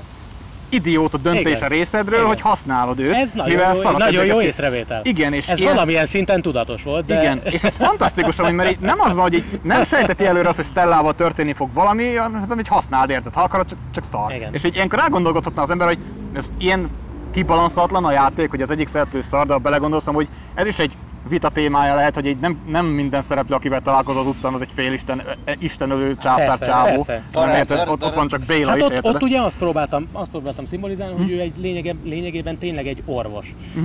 Egy szimpla orvos, aki tud dolgokat csinálni, de hát most érted, most elmész háborúba és megy melletted az orvos, akkor az nem fog halomra mészárolni senkit. Szóval nem az. Szóval ez nekünk kikacsintás. Ja, de mondjuk azért Darennél is azért az meg, hogy őt ösztönösen mondjuk sokan beválogatnák a csapatba, azt meg megszívják, mert a végén meg vele kell harcolni. Igen, amúgy nagy kedvencem volt, hogy az amnézia amúgy nehéz, ezt aláírom, és nekem újra kellett kezdeni az amnéziát, talán a felétől, de lehet, hogy az egészet, mert a következő csapat kompozíciót csináltam, kapaszkodj meg. Vittem magammal Ront, vittem magammal Tiffanyt, meg vittem magammal Darent, meg vittem magammal Trayt, mert ki jó volt az életpontja. Aha. És utána a végső ilyen ütközetben kikaptam azt, hogy ugye Tiffany meghal, Ron nem harcol, mert ő éppen gyászol. Darent kell kinyírni, úgyhogy maradt az egyetlen felhúzott karakterem Trey, aki meg egy rakás szar.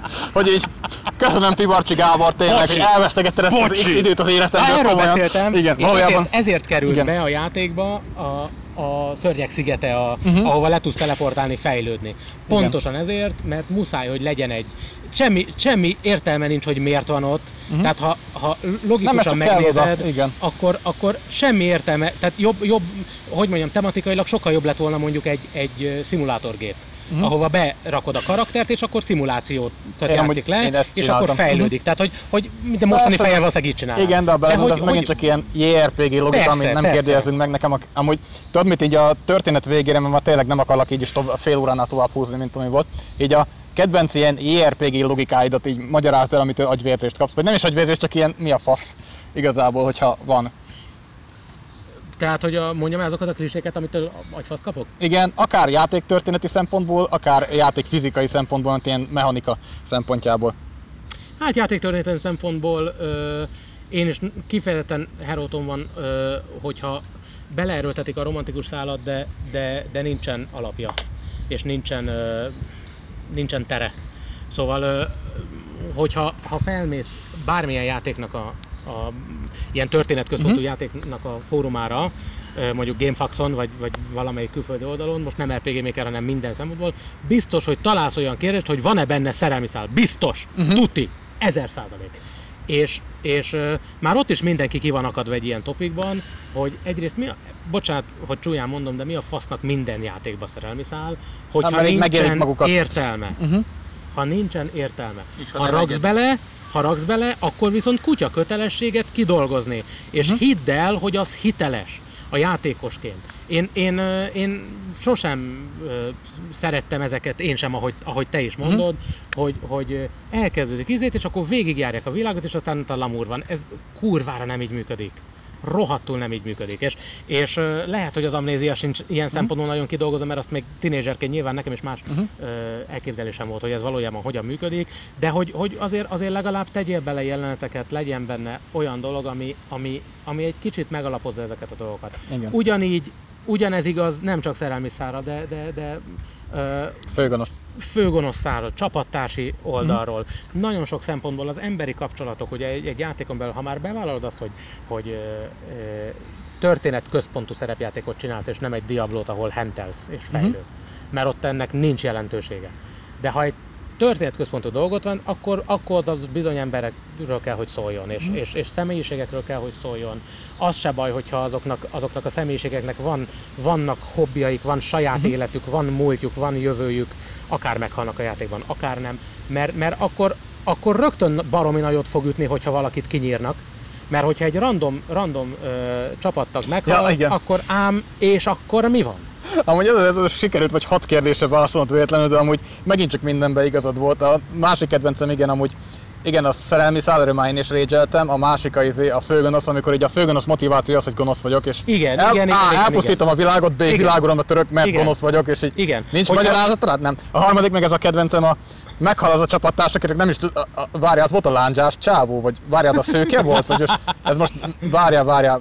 Ez volt a csávó abból a faluból, nem bazd meg, várjál, az melyik volt? Szóval ez a másik kedvencem, de hogyha én bedobjak valami kicsit light-up témát, tehát egy tök nem ilyen kérdésre gondoltam, nekem egyik kedvencem ugye a japánok eltúzás, hogy ez a GF-ek meg ilyenek, hogy egy aszteroidát rábaszol az ellenségre, és veszít 100 HP-t, de hát ez egy külön oldal, ez egy másfajta. Igen, de várjál, ezt szeretném kibontani, mert ez egy probléma, ez amit nem értettem, hogy ez megidézünk bazd meg egy sárkány istent, ami egy egész Antarktiszt így felgyújtja, és utána az hagyja, hogy 700-at sérül mindenki.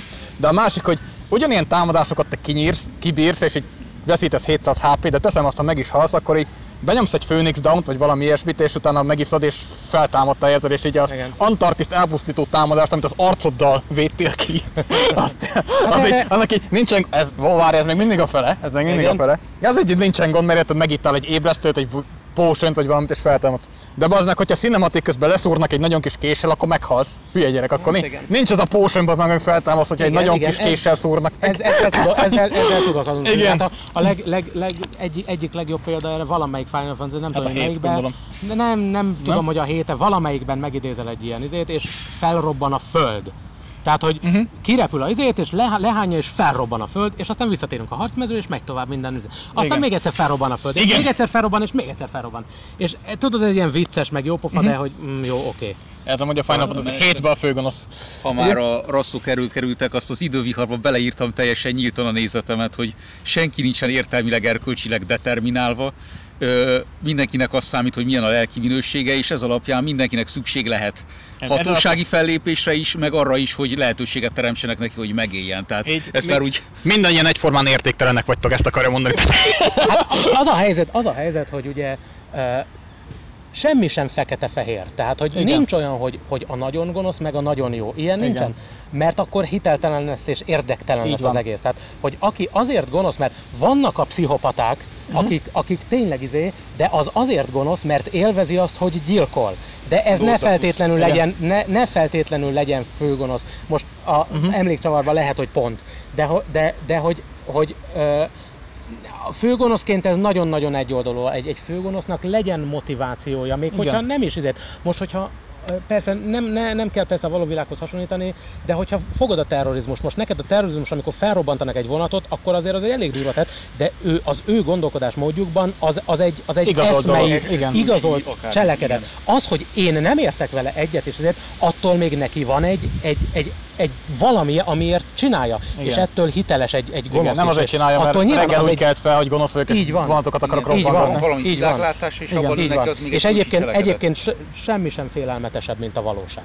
Szóval semmi sem félelmetesebb, mint tényleg egy olyan szereplő, aki tényleg nem tudom, én nem is azt mondom, hogy pszichopata, de mondjuk szociopata. Tehát, hogy ugye nincsenek olyan érzései, hogy nem gondol bele abba, hogy én most megöltem valakit. Valamiért megöli, de hogy annál ijesztőbbet, mint hogy tényleg egy olyan valaki áll szemben, akiről tudod, hogy bármikor agyonszúr. És semmi lelkiismeretét. Ez azért para. Csak annyi, hogy a tribaloknál pont ugyanezt akartam betenni a végébe, most karaktereket direkt nem mondok, hogy úgy ideologizálják meg az egészet, hogy ők azért szívják ki időnként az élő világból az élet erőt, és azért csoportosítják magukra, meg a kutatási tevékenységükre, hogy az élő világ maradjon fönn. Tehát, hogy beletettem egy ilyet, hogy azáltal, hogy ők elérik az örök életet, az életet támogatják. Tehát, hogy nekik megvan a perspektívájuk az, hogy miért követik el ezt a tömeggyilkosságot néhány évezredenként. De amúgy várj, egy kicsit kanyarodjunk ki, bocs, a izékről, csak az ilyen archetípiákra, meg ilyenekre akartam még visszatérni, hogy én meg igazából ugye a szociopata meg pszichopata ellenség az egy nagyon jó ellenség, ebbe igazad van. Én amúgy nagyon szeretem még az antihősöknek a izéjét, az archetípusát, amit szerintem simán fontosabb a főgonosznál. Az antihős az az, akinek igaza van ugyanannyira, mint neked, viszont kettőtök közül csak valamelyik őtök nyerhet.